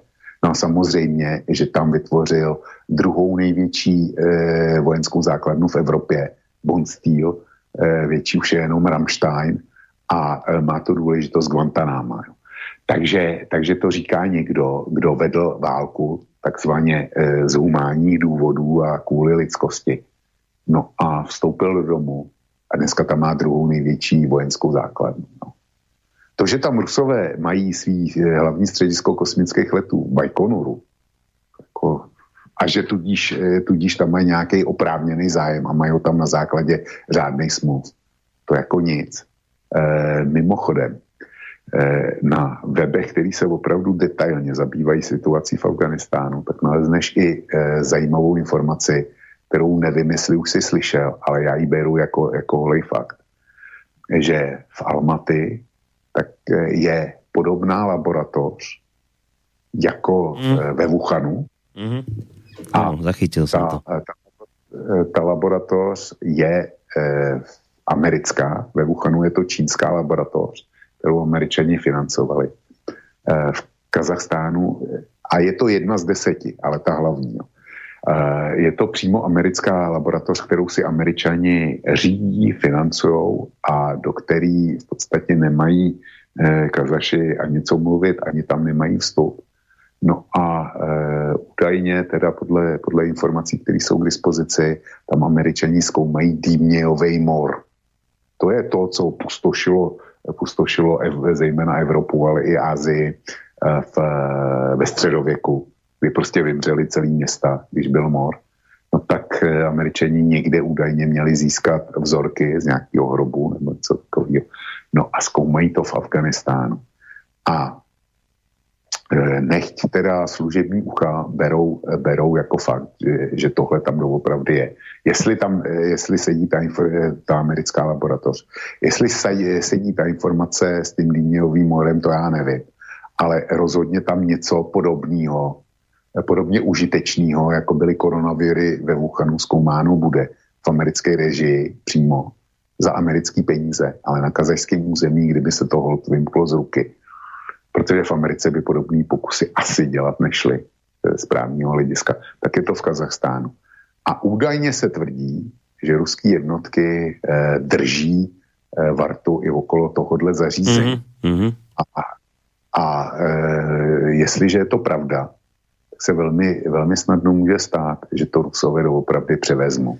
Jo, a asi to bude jeden, eh, jeden z vyjednávacích bodů eh, na těch jednáních, který mezi Spojenýma státama a, e, a Ruskem no, právě pro... No, to je možno vec, ktorú treba ešte otvoriť ako jeden z ďalších z tých scenárov, teraz už to naznačuješ, tak poďme, chyťme sa aj toho, že je naozaj zvláštne, keď, keď tak sleduješ tú situáciu v Kazachstane, tak teraz vec, ktorá najviac akoby tým západným krajinám prekáža, je, že E, tam boli vysielané do Kazachstanu na upokojenie situácie tie spoločné jednotky. No, Spojené štáty hovoria, že to vyzerá ako invázia, samozrejme hovoria o Rusku, hovoria, Blinken to hovoril americký, čo to je, neviem, šéf, čo to je, diplomacie, myslím. Hovorí, že... Ako? No zahraničia, áno, tak šéf diplomacie. Hovorí, že keď si raz Rusov pustíte do domu, oni potom nechcú odchádzať, čiže toto nebol dobrý krok s tým ODKB, s tými jednotkami spoločnými. Um, budem citovať ešte pána Júzu raz v tejto relácii, ktorý hovorí, príchod a dizokácia mierových síl je dôkazom toho, že postsovietský priestor už prestáva akceptovať zmeny v jednotlivých krajinách pomocou scenára cez kopirák tzv. farebných národných prevratov. Úspešný vzdor Alexandra Lukašenka a teraz aj Tokájeva predznačuje novú geopolitickú konfiguráciu, spolu s jasnými pozíciami Moskvy a Pekingu v priestore Eurázie a tým pádom aj vo svete. Čiže Západ je nešťastný, že sa tento scenár spoločných jednotiek použil, lebo vyzerá, že je to naozaj efektívne riešenie. Navyše, navyše Tokajev, prezident e, Kazachstanu, hovorí, že do dvoch dní sa začnú tieto jednotky stiahovať z krajiny. Čiže slova o invázii zrazu budú predplatné, ale v krajine bude pokoj. A teraz pointa, podstata, prečo toto všetko spomínam. Alexander Duleba to je politológ amerického strihu alebo proamerického strihu na Slovensku, ktorý veľmi často dostáva priestor v denníkoch N, SME a tak ďalej, čiže je správne zafarbený. A pán Duleba, politológ, odborník na všetko rúské, mal teraz veľký rozhovor denníku N a ako prvú dostal otázku, či malo to, čo sa udialo v Kazachstane, nejaký súvis s rokovaniami medzi Ruskom a USA o Ukrajine, ktoré sa teraz začínajú, to sú tie veľké rokovania, o ktorých si hovoril aj ty. A otázka znie, teda redaktora, mohlo to niekomu uškodiť a niekomu zase pomôcť pred týmito rokovaniami? A Alexander Duleva odpovedá, v pondelok sa Ženeve rozbehli s napätím očakávané rozhovory medzi USA a Ruskom a následne aj na pôde NATO a OBSE. A teraz otázka, môžu ich dramatické udalosti v Kazachstane nejako ovplyvniť? A pán Duleba odpovedá, Môže to rokovania ovplyvniť dokonca dosť zásadným spôsobom. A teraz on odpovedá ďalej, vysvetľuje prečo, ale pointa je, pán Duleba hovorí, áno, to, čo sa udialo na, v Kazachstane, spôsobom, ako sa to udialo a ako sa to vyriešilo, môže teraz veľmi významným spôsobom ovplyvniť rokovania medzi USA a Ruskom. On je z toho nešťastný. On je nešťastný z toho, že sa toto udialo, pretože, ďalej hovorí, čoho sme totiž svetkami. Rusko de facto pohlcuje Bielorusko a to, čo sa deje teraz v Kazachstane, ak sa podarí násilím potlačiť protesty a udržať režim Kasima Tokajeva, to ešte bolo v čase, keď to nebolo isté, Kazachstan sa stane druhým Bieloruskom. To znamená, že sa stane absolútne závislým od Ruska a to výrazne zmení dynamiku aj vo východnej Európe. A on naznačuje potom ďalej v, v tom rozhovore, Vočko, že v podstate, a takto sa dá vycítiť z tých slov, že toto vlastne teraz pri rokovaniach so Spojenými štátmi akoby vleje alebo vlialo novú silu Rusom, ktorí teraz majú ďaleko lepšiu vyjednávaciu pozíciu, akú mali v čase, keď sa toto všetko v Kazachstane len rozbiehalo. Čiže ja to chápem tak, že ak by bol scenár kazachstanský tak, ako bol vymyslený, vyšiel, tak dnes majú Rusi oveľa horšiu situáciu v jednaní s Američanmi, akú majú teraz, keď kazachstanský scenár vyšiel v prospech Moskvy. Čiže ja potom kladiem otázku, že nedial, lebo klademe si otázku, prečo teraz? Prečo práve teraz Kazachstan? Prečo práve teraz, keď sa stretnú dve veľmoci svetové a idú jednať o červených čiar, o najpodstatnejšej veci? My sa tu bavíme o tom, či bude vojna, nebude, čo, ideme napadnúť Ukrajinu, či neideme ide Rusko vyzbrojovať Kubu, budeme mať opäť e, tú tretiu svetovú hrozbu, alebo čo sa ide Teraz stretnú sa dvaja najväčší v podstate dve mocnosti, jadrové, a idú jednať o červených čiarach, o, o novom usporiadaní možno sveta globálno. A presne v tejto chvíli teraz, tesne predtým, sa udeje Kazachstan. A pán Duleba, opakujem, hovorí, áno, môže to rokovania ovplyvniť dokonca dosť zásadným spôsobom. Tak Vlčko, nie je toto, čo sa udialo v Kazachstane v prvom rade presne preto, aby to ovplyvňovalo rokovania medzi USA a Ruskom? Aby to oslabilo, ak by to bolo vyšlo tak, ako si predstavovali, aby to oslabilo Rusko v jej, v jeho pozícii? Borisku, všechno je možný a nabízí se to samo od sebe, ale já jsem, já jsem přes čísla a přes peníze. A samozřejmě, že, že jako e, to je jeden, jeden e, z těch leitmotivů, no, který si tam můžeš dosadit. A já bych přeci jenom viděl, e, sadil na přírodní zdroje Kazachstánu a na tohle, protože peníze konec konců jsou, jsou vždycky to, to až první, který zajímá nás, náš svět. Jo. Ale to, to, se, to se vzájemně bezvadně doplňuje a nevylučuje. Ale že, že ten pan Duleba je zklamaný, to naprosto chápu. A ještě než řeknu proč, tak um, se vrátím k Blinkenovi, ke Spojeným státům. Za naprosto kuriozní ve světle hlášek typu Ukrajina má právo samo, sama se vybrat, jestli chce být na to nebo ne. Přijde důrazná žádost Spojených států vůči e, Kazachům, aby koukali jako vysvětlit e, důvody pozvání těch e, vojsk který si pozvalo na vyřešení situace. Tak Ukrajina má plný právo suverénně, suverénně zaujmout protiruský postoj a stát se členem protiruské aliance. Ale Kazachstán, suverénní stát, jehož vládu nikdo, nikdo nikdy nespochybnil, že je legální tak má vysvětlovat. To je velmi dobrá státu, připomínka. To je velmi dobrá připomínka, toto, co teraz hovoríš. O důvody, proč, eh, proč požádalo o pomoc. To, jsi schopný tuhle, tuhle logiku najednou pochopit, já teda ne. A teďko k tomu Dulebovi. Proč? E, ty víš, posluchači nikoliv, že když ještě to vypadalo, že bude Eh, hodina vlka v pátek, minulý pátek, tak jsme eh, diskutovali o eh, tématech a ty si navrhoval Kazachstán, já jsem tenkrát ještě o něm věděl hrozně málo, ještě méně než teď. A navrhoval si Kazachstán a mně se do toho moc nechtělo, protože to bylo v začátcích teprve. Já jsem navrhoval jiný téma. Nebudu prozrazovat jaký, protože dost možná se k němu, e, co nevědět, vrátíme. A já jsem navrhoval jiný téma a ty si argumentoval, argumentoval tím, že co se objevuje u vás v médiích a tak dále. A byly to argumenty typu, jaký uplatnil na českém seznamu například známý rusofob a rusoběc, jistý Michal Romancov, takto politický geograf z Fakulty sociálních věd Univerzity Karlovy. A ten, eh, ten eh, říkal, Eh, na otázku. Je možné, že se Kazachstán stane pro Kreml podobným problémem, jako byla Ukrajina v roce 14 a Bělorusko v roce 20? A ono to odpovídá.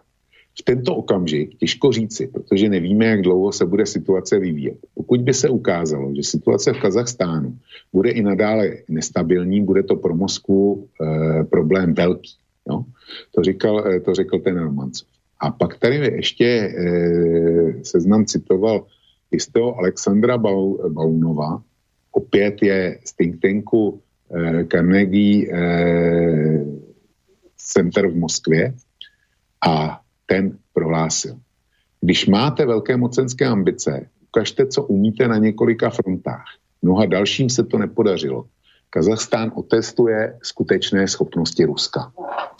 To prohlásil někdo uh, z think tanku Carnegie Center, no. což je uh, z organizace s jasným nastavením.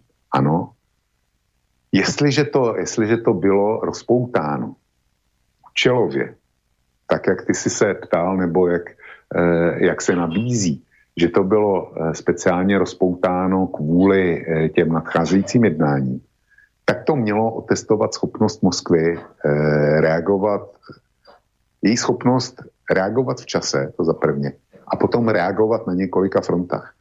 Jenomže Moskva zareagovala tak rychle, jak to naprosto nikdo nečekal.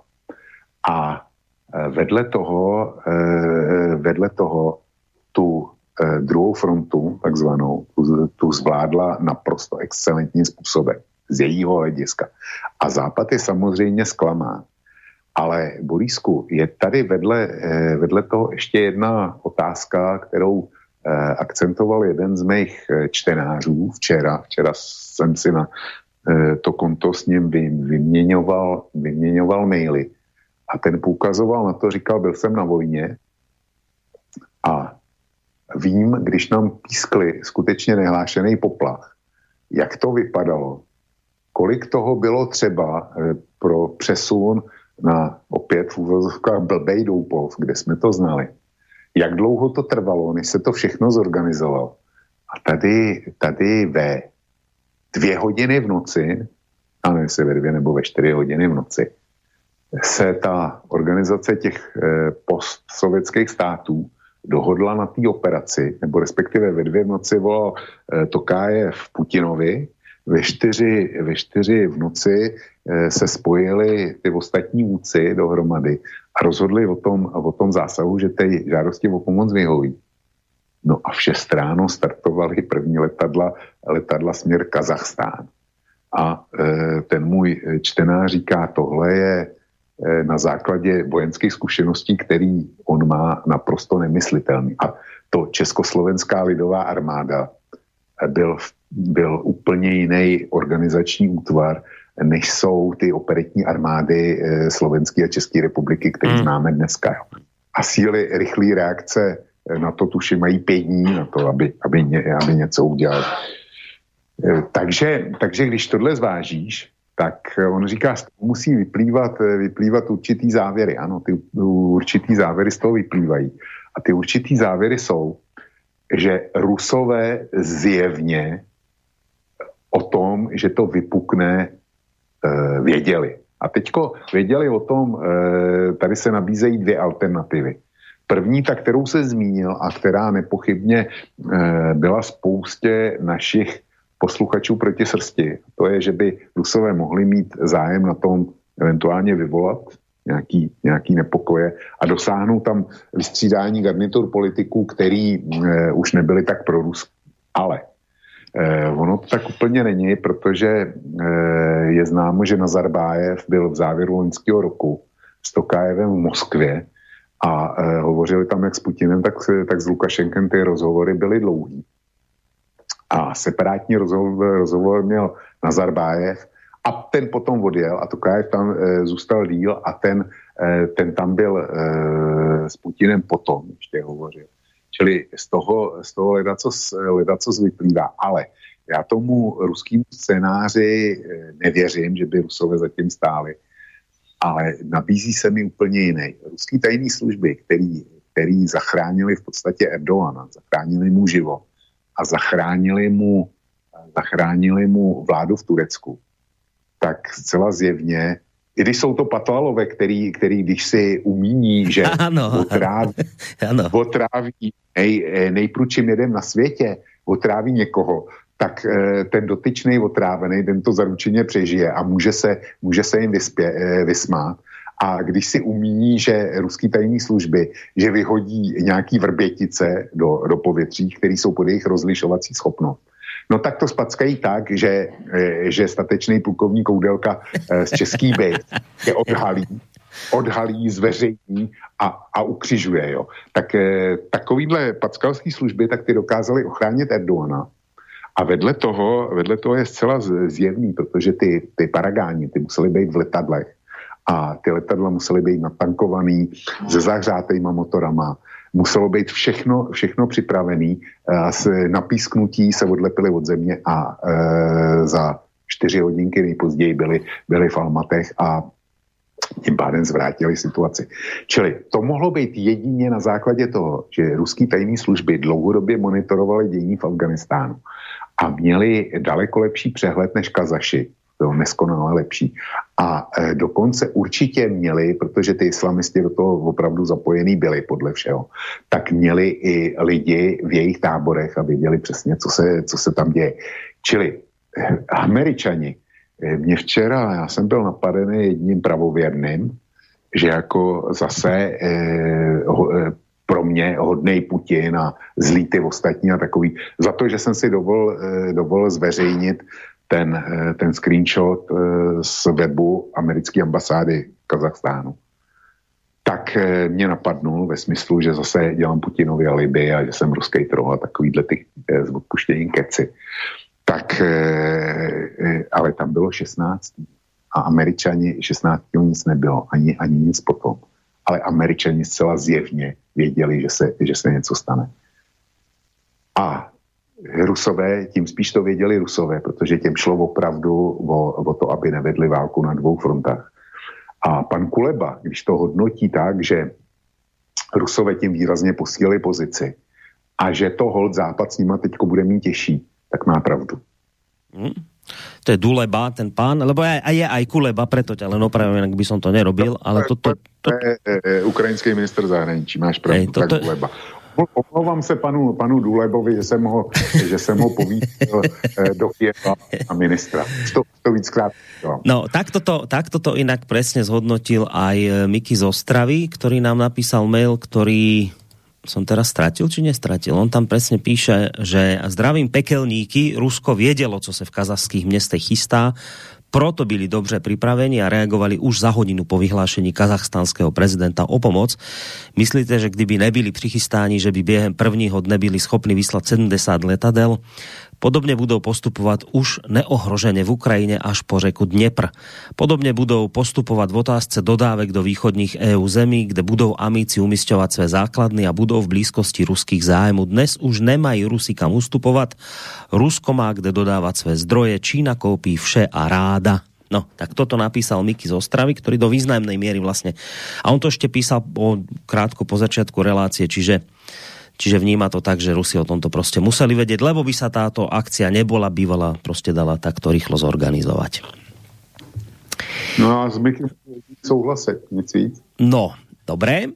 Uh, vieš, mňa ešte, ale to je taká len ako pomimo vec, ale je, je to naozaj udivujúce, ako ľudia typu pán Duleba sú teraz schopní skonštatovať, a ich to naozaj mrzí a trápi, že teraz s týmto rýchlým zásahom spoločných jednotiek vlastne sa stala situácia, že Rusko posilní svoj vplyv. On to teda píše tak, že, citujem, toto je jednoznačná demonstrácia významu organizácie zmluvy o kolektívnej bezpečnosti. Prvýkrát sa použila ako nástroj na posilňovanie dominancie Ruska v bývalom postsovietskom priestore. Z Ruska sa stáva ochránca autoritatívnych režimov a v podstate použitím vojenských prostriedkov bráni ich demokratizácii a modernizácii. A takisto aj ďalšiemu vývoju. Konzervuje sovietský autoritatívny štýl vládnutia a jeho režimy. A teraz, keď by som aj rovno od, akože celé teraz odmyslím, čo on tu tára o tom, ako sa tým bráni demokratizácia, to je zaujímavé, že inak presne, a toto treba vždy pripomínať, že na jednej strane Ukrajina si musí mať právo zvoliť svoju cestu politickú a aj dokonca aj garanta svojej bezpečnosti, na to je jej sveté právo. Ale keď si teraz niekto zvolí teda ODKB, tieto spoločné organizácie zmluvy o kolektívnej bezpečnosti, tak to je veľmi zlé, lebo to je vlastne, treba sa pýtať, ako na základe čoho ste si teda dovolili do takejto organizácie vstúpiť? Vy neviete, že to bráni demokratizácie. Tak ale čo chcem teraz povedať je, že mňa udivuje, ako pán Duleba a podobný nie sú schopní, alebo nechcú, alebo teda to zakrývajú, už to je jedno ako, prostě nie sú schopní si uvedomiť, že tú otázku, no a bol by dnes Kazachstan tam, kde je, keby ste neboli možno, alebo neboli by sme organizovali takýto prevrat tam, bol by dnes Lukašenko tak zatrpknutý na západ, ako je, keby sme ústami pana Kolářa, vášho bývalého diplomata, neboli teda podporovali tie diverzné jednotky tam, ktoré mali priniesť demokraciu, že my, keď, keď Lukašenka naštveme, tak našou odpoveďou je, že Európska únia ešte viac bude podporovať teda finančne tam tie rozvratné živly, ktoré sa rozhodli, že teda budú robiť všetko možné preto, aby zosadili legitímne zvolenú vládu. Čiže my sa na jednej strane ústami pána Dulebu budeme sťažovať, ako teraz to Rusko zaberá ďalší a ďalší priestor, ako proste to hovorí pán Duleba ďalej takto, že že z oboch krajín, tak z Kazachstanu, ako aj z Bieloruska sa teraz stávajú vazali Ruska. Doteraz bol Kazachstan vždy lojálny. No Rusi ho zároveň vždy rešpektovali. Podobne ako Lukašenko, tak aj Nazarbajev robil nezávislú zahraničnú politiku a teraz je kazašský prezident v jeho rukách. Ako keby sme odpísali z mapy dva, dve krajiny, ktoré boli schopné doteraz robiť samostatnú politiku. Že toto pána Dulebu trápi. A, a pán Duleba, a vy si kladiete otázku, že ako sme my, ako ste vy, vašimi názormi, vašimi predstavami o svete a o tom, čo je najsprávnejšie, vy si uvedomujete, ako ste vy konkrétne, ale že konkrétne vy, pán Duleba, ako ste vy prispeli k tomu, že sme odpísali z mapy sveta dva štáty, ktoré doteraz robili samostatnú politiku. Vy si uvedomujete, vy a denník N a, a podobní ľudia, Korčokovia, čo vy robíte preto, aby ste vohnali tieto štáty do náručia. Buď Alexandra Lukašenka, alebo teda Putina? To vieš, to mňa, Vlčko, udivuje na týchto ľuďoch, ako je vždy za všetko zodpovedný niekto iný, Rusi. Teraz Rusi vohnali Kazachstán a neviem čo pod svoju sféru vplyvu. Ale za nič na svete si Duleba a podobní nie sú schopní uvedomiť, že teda ale aj my niečo robíme, že možno dnes by to Bielorusko nebolo tam, kde je, keby sme neboli podporovali tam tú farebnú revolúciu po voľbách, keby sme neboli robili všetko možné, aby sme podporovali tamojšiu opozíciu. Nie, on má pocit, že my sme robili všetko to najsprávnejšie, čo sa len dalo pre demokratizáciu. A teraz prostě z nejakého dôvodu sa Belorusi zbláznili, Lukašenko sa otočilo 180 stupňov a teraz chce byť proruský. Rozumieš, táto vočko, táto neschopnosť Dulebou pochopiť, že ale však veď vy, vy vy, konkrétně vy a vám podobní, ste zodpovední za to, že vháňate prostě takéto štáty s týmito opatreniami, ktoré robíte, do náručia takýchto možno autoritatívnych režimov. To je presne to, a už končím, čo, ho, čo hovoríš aj tu na v, v hodine vlka miliónkrát. Už to tu zaznelo miliónkrát. Kedy si pán Duleba a podobní budú schopní uvedomiť, že týmto nekonečným prenasledovaním a ostrakizáciou Ruska ho vháňate do náručia Číny. Kedy to konečne pochopíte, že Čína je pre nás naozaj problém a bolo by ďaleko lepšie, keby v tom spore, ktorý do budúcna asi vypukne, stálo Rusko na našej strane, teda na strane západu. Ale vy blázni robíte všetko preto, aby ste ho vohnali do náručia Číny a potom, keď sa to podarí, tak iba skonštatujete, no tak vidíte, Čína zase raz prostě tu niekoho, neviem čo si zmanipulovala, tak podobně ako sa to teraz stalo pri Kazachstane a teraz už sme odpísali ďalší štát, ako ktorý doteraz robil nejakú svoju politiku, tak už teraz je v náručí Číny. To prostě, vieš, toto je vlčko to, čo mňa asi to aj počuť. Ne, neuveriteľne rozčuluje takéto, takéto duleboviny. Neschopné si uvedomiť, kde je ich diel viny za to, čo sa tu deje. No, Borisko, tady máš aspoň důvod, proč jsem se omluvil panu Důlebovi za to, že jsem ho nazval Kulebou a povýšil na, povýšil na ukrajinského ministra zahraničí. Pan Duleba ze svým viděním světa by nemohl být e, ministrem ani na Ukrajině. Jo. To je jeden závěr z toho. Ale e, protože disponuje pouze takzvaným polovodičovým myšlením, to znamená, že je to jednosměrný myšlení, který není schopný nasát informace, který nezapadají do, eh, do eh, toho správního toku. Ale mě v tom, co si četl od něj, nebo co si konstatoval na jeho adresu, tak pobavili dvě věci. Za prvně, že Kazachstán a další podobné státy přijdou o možnost demokratizovat se a modernizovat se. K té demokratizaci asi tolik, že jestli to má být demokratizace na ukrajinský způsob, tak já být myslícím občanem eh, kterékoliv postsovětské republiky, s výjimkou teda baltských států, což je civilizačně něco úplně jiného.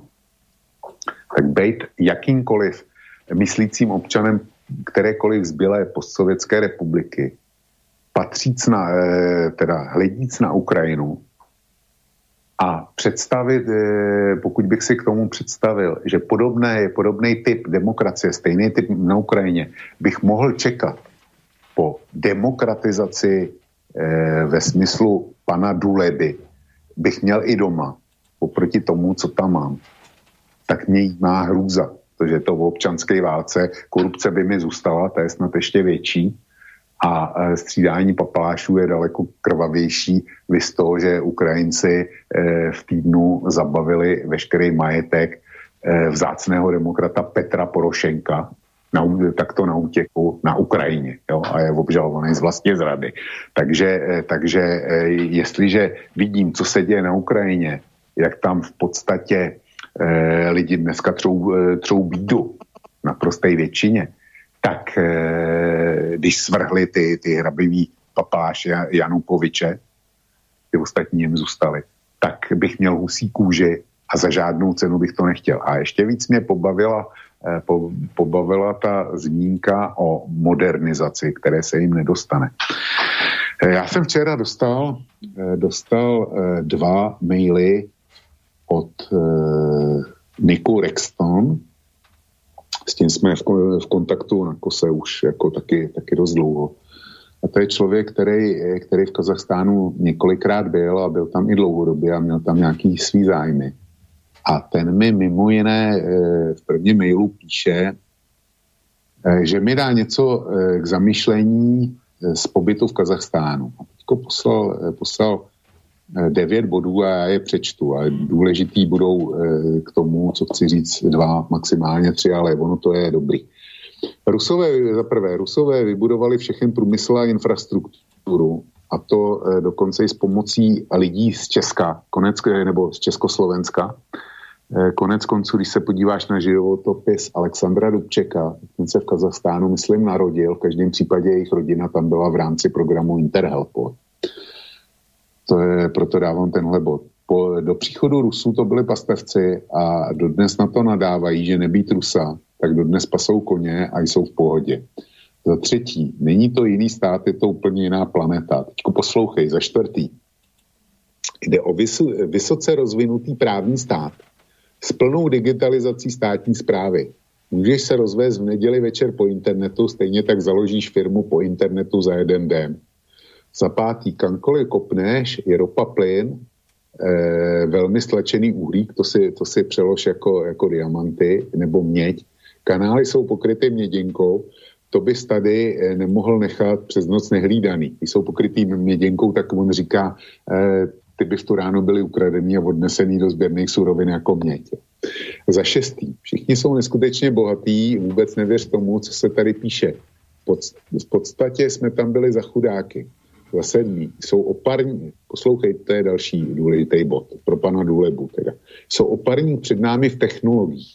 Dálnice se staví v měsících a jejich kvalitu hlídá Rakouská Alpin. Tak kvalitní dálnice nemají ani v Německu.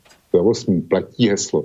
Všichni chtějí světový mír, Kazaši chtějí peníze. Kazach obere Kazacha jako nic.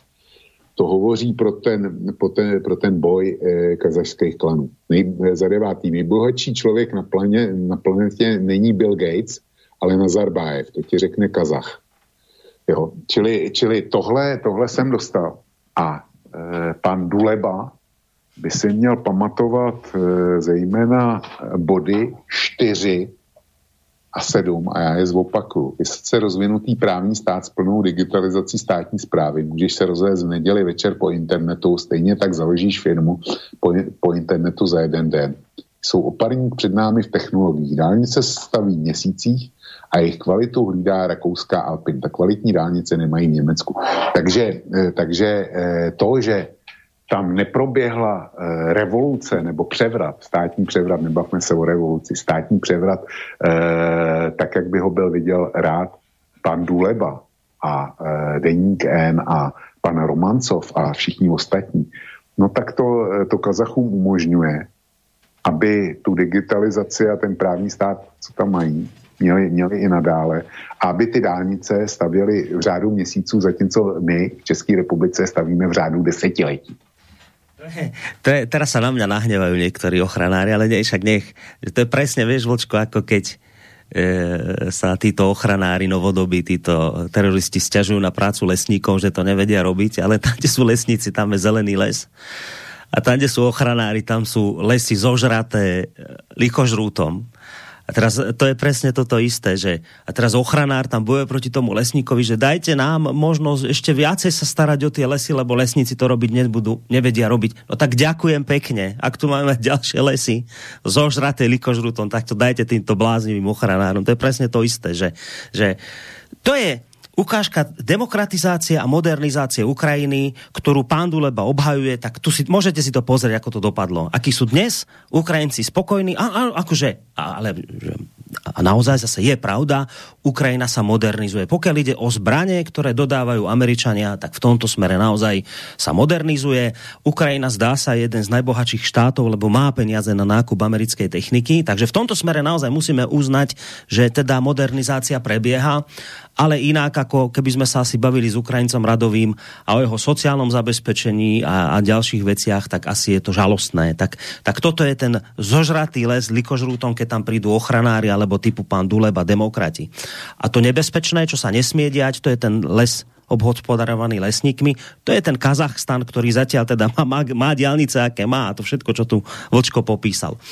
Uh, tak tak, toto je vážení poslucháči. Zajímavé je, vieš, že ich ešte jedna vec veľmi trápi v tomto smere, pána Dulebu a podobných, uh, ako aj ten arménsky premiér Pašinian nám zvrtol. Tak to je tiež človek, ktorý teda videli v ňom alternatívu voči skorumpovanému režimu. Toto teda citujem pána Dulebu Ľudia v ňom videli alternatívu voči tomu skorumpovanému režimu, ktorý tam fungoval predtým, ale teraz je všetko vo zvláštnej situácii, ako by nám ukázal, kam teraz bude aj Arménsko smerovať. V podstate je to jeho rezignácia na reformy. Jednoducho nikto z tých krajín nechce ísť do konfliktu s Ruskom, aby mohli zmeniť svoje vlastné spoločnosti, takže budú zmrazení v postsovietskom marazme. A teraz prečo ich ten Pašinian trápi? No lebo teraz on tam šéfoval tej, a šéfuje, Arménsko šéfuje tej kolektívnej Medzinárodnej organizácie o kolektívnej bezpečnosti a Arméni teda požia, v podstate to celé spustili, ar arménsky Pašinian a oni, pán Duleba, oni v ňom videli nádej, však ten Pašinian vyšiel z, z, z tých typických takých tých občianských protestov občianskej spoločnosti. Oni videli nádej, to bude, to bude náš človek, tento prostě zmení. A bol tak dostatočne protiruský, čo toto, hento. A teraz oni nejdú prežiť skutočnosť, že ešte keby len ten Kazachstan a Bielorusko, ale ešte aj to Arménsko vočko začína sa nám tak otáčať takým divným spôsobom. Ten Pašinian prostě sa zbláznil, aj ten začína byť proruský a chce sa zakonzervovať v tom sovietskom marazme. Rozumieš tej hrôze, čo sa tam teraz deje?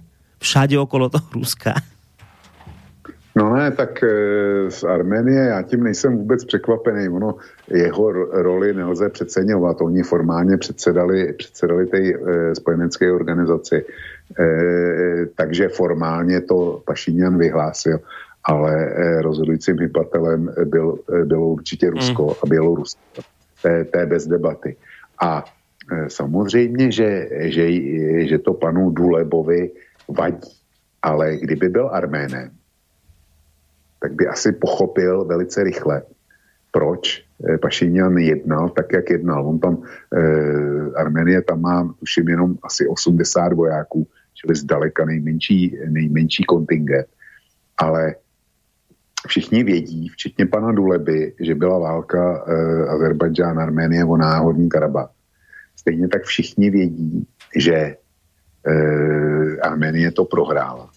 Tak všichni vědí, že eh, šéfem arménské vlády v té době byl Pašiňan. A jenom ti, kteří se aspoň, aspoň mlhavě zajímají o podstatu té války, tak vědí, že Pašiňan odkládal, tuším, asi deset dní nebo, nebo dokonce snad dva týdny, odkládal žádost eh, vůči Moskvě o to, aby do konfliktu zasáhla a nějak ten konflikt zprostředkovala. Protože minimálně deset dní věděl, že si, stáli na, že si stojí na porážku a že jedině Rusko může zabránit totálnímu zabrání Karabachu a vlastně zdrcující porážce eh, arménské armády. A on deset dní lavíroval, než, eh, než prostě tu žádost podal protože, protože přece nechtěl udělat Moskvě ten favor, jo, o kterým, o kterým teď mluví pan Duleba. Nechtěli by být zavázaný, takže Arméni ztráceli další a další e, území a ztráceli další stovky, možná tisícovky vojáků. Jo. Takže Pašiňán dneska ví, která bije a ví, že bez Ruska proti Azerbajdžánu nemá šanci. Že bude zcela, e, zcela Eh, bezmocný, eh, bezmocný vůči, vůči Azerům. Takže žádný div, ovšem pan Kuleba, eh, pan Duleba, omlouvám se, pan, panem Kulebou, jak jsme si řekli, by být nemohl, vzhledem ke svému rozhledu, tak pan Duleba, hold, to je pod jeho rozlišovací schopnost nebo vědomostní obzory, nebo já nevím. Jo, ale, ale Pašiňan dneska ví, že pokud chce přežít jako politická figura, a pokud Arménie chce přežít a nějakým způsobem fungovat jako nezávislý stát, nikoliv jako turecký vazal, což v Arménii naprosto není možný, tak e, mu nezbývá nic jiného, než se opřít o Moskvu. A to sebou nese určitý povinnosti. Hmm. No, naposledy v tejto relácii použijem pana Dulebu, aby som ti vysvetlil, že všetko, čo sme tu dve hodiny rozprávali, bolo zbytočné, lebo je to celé inak. On totiž to dostal otázku, či v Kazachstane nebola žiadna farebná revolúcia. Ako si vysvetliť tú prokremelskú a kazašskú rétoriku, že protesty sú v skutočnosti agresiou riadenou zvonka a demonstranti sú teroristi. Čiže to, takúto otázku dostal. Ako to je možné, pán Duleva, že furt tu sa nám opakuje rovnaká prokremelská retorika? On odpovedá. To je pesnička, ktorú sme počuli od Janukoviča v Ukrajine či Lukašenka v Bielorusku. To sú lídry, ktorí strátili politickú legitimitu No veď oni tvrdia, že ich obyvateľstvo ich miluje, čiže aká revolúcia, veď tie zvnútra nemôžu byť. Ľudia sú predsa šťastní, ako zarábajú a žijú, takže za to podľa vládnuce elity môžu vždy len vonkajšie sily, ktoré to musia organizovať. Iba, že takéto uvažovanie je choré, to by potom odmietalo celé dejiny ľudstva. Ako keby sme povedali, že Američania zorganizovali veľkú francúzsku revolúciu. To všetko dejiny zorganizoval niekto to všetky dejiny zorganizoval niekto zvonku? Je to popretie histórie. Keby na to neboli vnútorné predpoklady, nič by sa nemohlo stať ani v Bielorusku, ani na Ukrajine, ani v Kazachstane. Takže Vočko, zbytočne si ty tu teraz dával nejaké scenáre možné, to tamto. E, počul si nakoniec, ako to pán Duleba uzavrel. Proste tieto problémy sú tu preto, lebo v takýchto štátoch, ktoré mali Rusy pod sebou, tam je kopec nevyriešených problémov, a ľudia sú tam nešťastní, smutní a preto, keby tam všetko fungovalo ako má, to znamená ako u nás na západe, no tak prostě žiadne protesty by tam neboli a citujem, keby na to neboli vnútorné predpoklady, nič by sa nemohlo stať ani v Bielorusku, ani na Ukrajine, ani v Kazachstane. Takže nič z tohto, čo sme doteraz hovorili, nie je pravda. No, tak já si myslím, že to pravda je, protože já e, panu Dulebovi klidně uznám e, to jeho premisu, že kdyby na to neexistovaly vnitřní předpoklady, tak by se nic podobného nemohlo stát. A e, dám zapravdu i tobě, když říkáš, e, že by to všechno fungovalo jako u nás na západě. Jenomže je zajímavý, je zajímavý, že když se něco semele u nás na západě, tak nikdo, nikdo nevytáhne tu premisu Dulebovo, že kdyby eh, neexistovaly domácí předpoklady, tak by to eh, negativní se neodehrálo.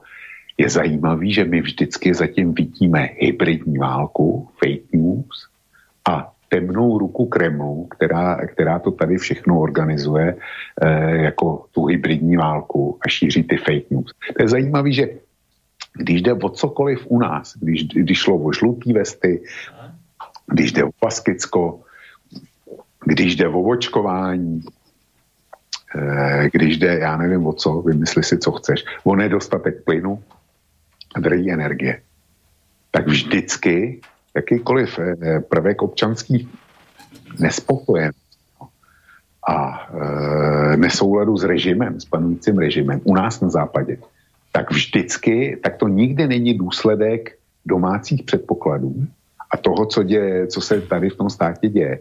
Ale je to vždycky zásah zvenku. No, no. Zejména Áno, áno. Tá, počkaj, prepáč, len jednu vec k tomu dodám. A takú aktuálnu.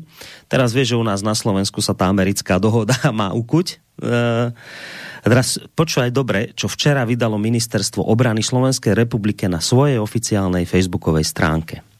Dalo tam taký obrázok vojakov a citát. V ňom napísalo takéto, takúto vetu. Od ohlásenia zámeru uzavrieť so Spojenými štátmi americkými dohodu o obranej spolupráci zaznamenávame zvýšenú dezinformačnú vplyvovú činnosť realizovanú domácimi aktérmi s podporou cudzej mocnosti.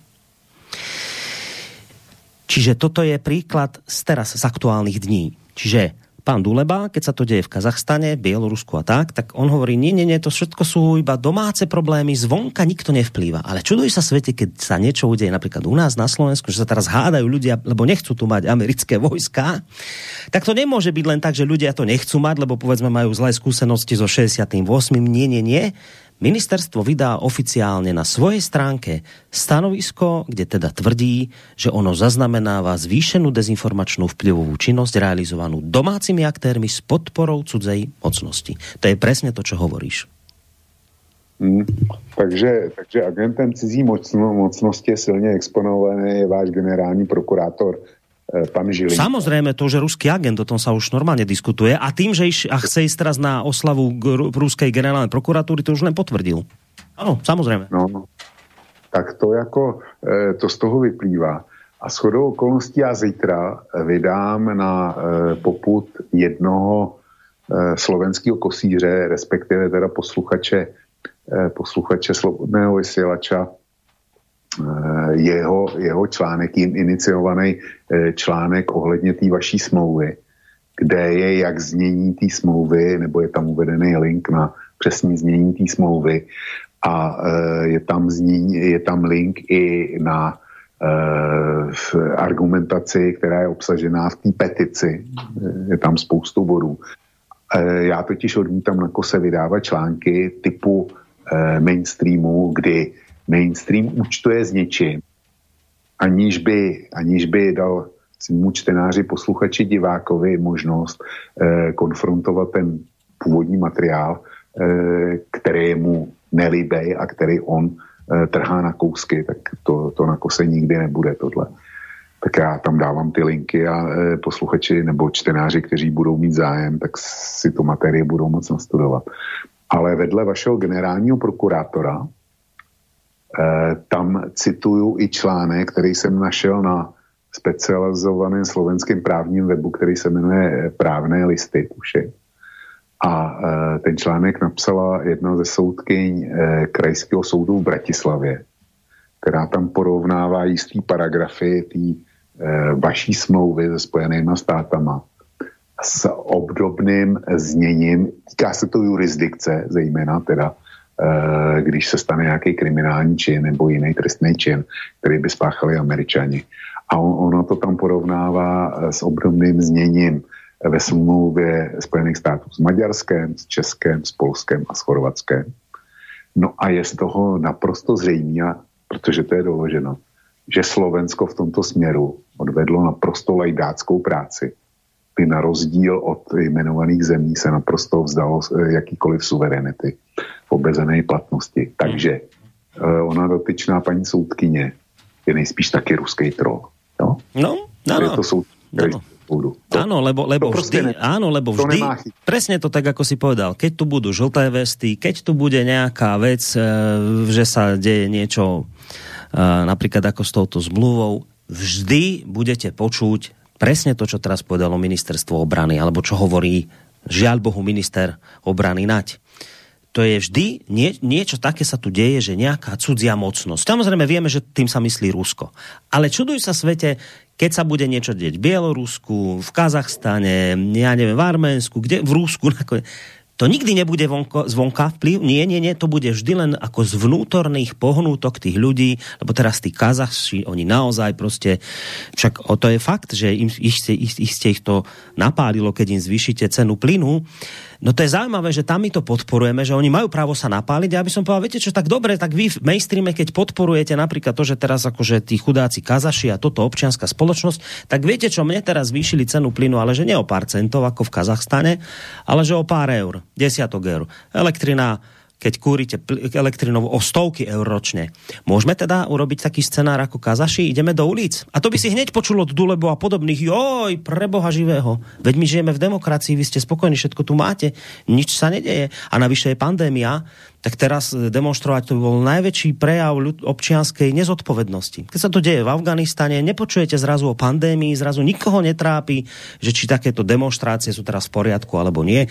Zrazu je to prejav občianského aktivizmu a ten treba podporovať. Tak ako to povedal zo smečka istý redaktor, to teraz rýchlo nájdem, mám to tuto na, na Facebooku, lebo ja som pre, presne pred týmto varoval, onedlho ľudia budete počuť presne tie veci, ako sa chudobný, ubolený kazašský národ zdvihol proti, ja neviem, oligarchom a teda občianská spoločnosť a tieto veci. Prešlo pár, doslova pár dní od tohto môjho akoby upozornenia, od tejto obavy a už sa nám e, objavili v denníku ZME a podobných, to nebol len denník ZME, takéto napríklad názory, ako istý pán Matúš Krčmárik, denník ZME, redaktor hlavnou požiadavkou demonstrantov, ktorí sa zhromaždili na námestí republiky v Kazašskom Almaty, bola rezignácia vlády prezidenta Tokajeva a vymenovanie kabinetu z prostredia občianskej spoločnosti.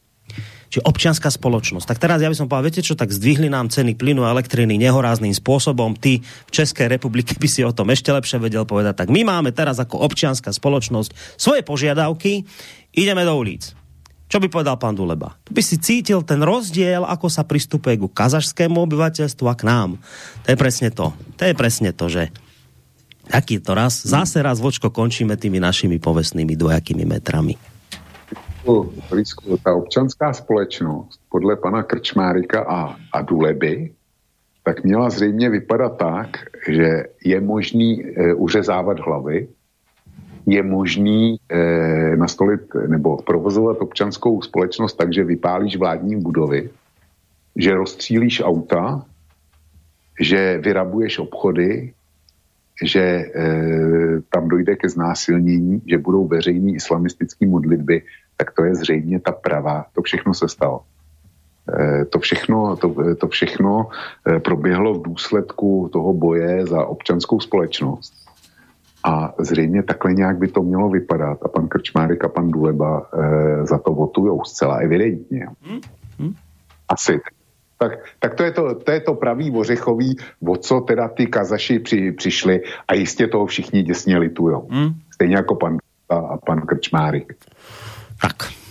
No, takže pozerám na čas, mali by sme končiť. Ani vlastne neviem, že či sme teda zistili, že čo všetko za tým je, ak to za to môže a prečo sa to práve teraz udialo. No mám pocit, že sme dali viacero scenárov a dobre, že sme ich všetky pospomínali lebo nič z toho, čo... No, no. Hned, hned na začátku jsem to, promiň, že ti skáču do řeči, ale já to říkal hned na začátku, že ještě nikdy se mi nestalo, abych eh, pro relaci toho tolik přečet a přitom nakonec nic nevěděl. No. A eh, posluchači, nech, nech, nech to takhle berou. Já se nesnažím o ničem přesvědčit. Já jsem pouze dodával informace, které považuji za relevantní. Vieš, ale nakoniec zaznelo, zaznelo aj od teba, že nakoniec to môže byť zmes viacerých týchto záležitostí, ktoré sme tu spomínali, ale čo je podstatné povedať v závere, že nič z tohto, čo sme tu teraz spomínali, ste si doteraz samozrejme neč, neprečítali a ani nemohli prečítať v mainstreame, lebo mainstreamové médiá, tie tzv. mienkotvorné, tu majú slepú škvrnu. Nič z toho, čo sme tu dve hodiny rozprávali, ani zmienka nebude v, mainstreame. Ak by sa niečo objavilo, tak Duleba a podobný to okamžite zhodia po čiernu zem. Čiže Viete, preto je dôležité aj napríklad takéto vysielanie, aby ste dostali a teda aj, aby sme si mohli teda sa podebatiť aj o tej druhej strane tej mince, lebo, lebo v mainstreame len počúvame, ako to Rusko zorganizovalo, ako Putin teraz tým strátil a bla bla bla bla bla bla, ale nič z toho, čo sme doteraz rozprávali tu, mainstream neotvoril, takže teraz máte taký širší kontext, treba sa nad tým zamyslieť a urobiť si teda nejakú vlastnú mienku. Na to sme tu, aby sme takéto povedzme, že informácie prinášali, keď to nerobia tí, ktorí to majú z titulu svojej funkcie robiť. A ja som ti za to, Vočko, vďačný, lebo je očividné, že si naozaj tomu venoval veľa času štúdiu tejto záležitosti a podľa mňa, ako ťa poznám, tak ešte len takto ľahko z hlavy nepustíš. No to víš, že ne. E, Borisku, Eh, já se chci zeptat, žádný jiný mail, kromě, kromě ten od Mikyho? Uh, nie, nie, lebo tak treba vedieť, že, alebo povedať, že my vysielame v tomto čase raňajšom, čiže tu aj, na, nejak, aj tak sú ľudia naučení, že túto maily sa nepíšu, keď tu máme väčšinou e, našu listáreň. Čiže tuto sme maily nedostali, ale predpokladám, že keď to ľudia budú počúvať z archívu, a to budú počúvať samozrejme, tak potom ich možno napadnú veci. E, ale za, len tento jeden prišiel. Hmm, tak dobře, já jenom, aby jsme vypořádali všechno, všechno, co vypořádat ne. můžeme, já se tomu nedivím, protože opravdu ten termín, ten je, eh, to mi taky bylo napáleno, proč vysíláte eh, nejzajímavější eh, téma takovou nemožnou hodinu. Jsme o tom mluvili. No, tak to si teraz dostal, schytal si za mňa ranu, lebo toto bola teraz moja záležitosť, prečo sa to udialo já když se podívám na, na e, poslechovost archívu, jako té páteční relace, kterou měl pan primář Nábělek e, s e, Eduardem Chmelárem, tak je to jasný. Jo. To, to byla pro Slovensko je to priorita číslo jedna a já netruchlím za tím, za tím časem. To slobodný vysílač udělal to nejlepší, co mohl. Takže e, máme to všechno vypořádaný, v pátek hodina vlka nebude, protože je druhý pátek v měsíci. Mm. No a uh, uvidíme se teda vlastně až, e, nebo uslyšíme se až za 10 dní, pokud všechno bude fungovat tak, jak funguje. Čiže 21. Takže... januára, ale to budeš mať takú trošku zase šichtu, lebo to Počkaj, vlastne nie, teraz je trikolora, čiže 20. tak, 21. bude hodina vlka. Hej, dobre. Takže ti děkuju za e, moderování, posluchačům za trpělivost, za to, že si nás pustili i v netradičním čase a těším se s nima znova na shledanou. Pěkný den. A ja tebe ďakujem za to, že si tu dnes s nami bol a hlavne za to, že si venoval množstvo svojho osobného času štúdiu tejto problematiky. Ďakujem ti veľmi pekne, teda Vlčkovi, eh, zakladateľovi a prevádzkovateľovi internetového portálu KOSA. Eh, zároveň chcem všetkých tých, a už som Vlčka dal zámerne dole, lebo on by teraz nesúhlasil s tým, čo hovorím, chcem vás verejne vyzvať k tomu, aby nenakladajte Vlkovi za niečo, za čo naozaj nemôže. To, že sme presúvali relácie, je čiste moja záležitosť.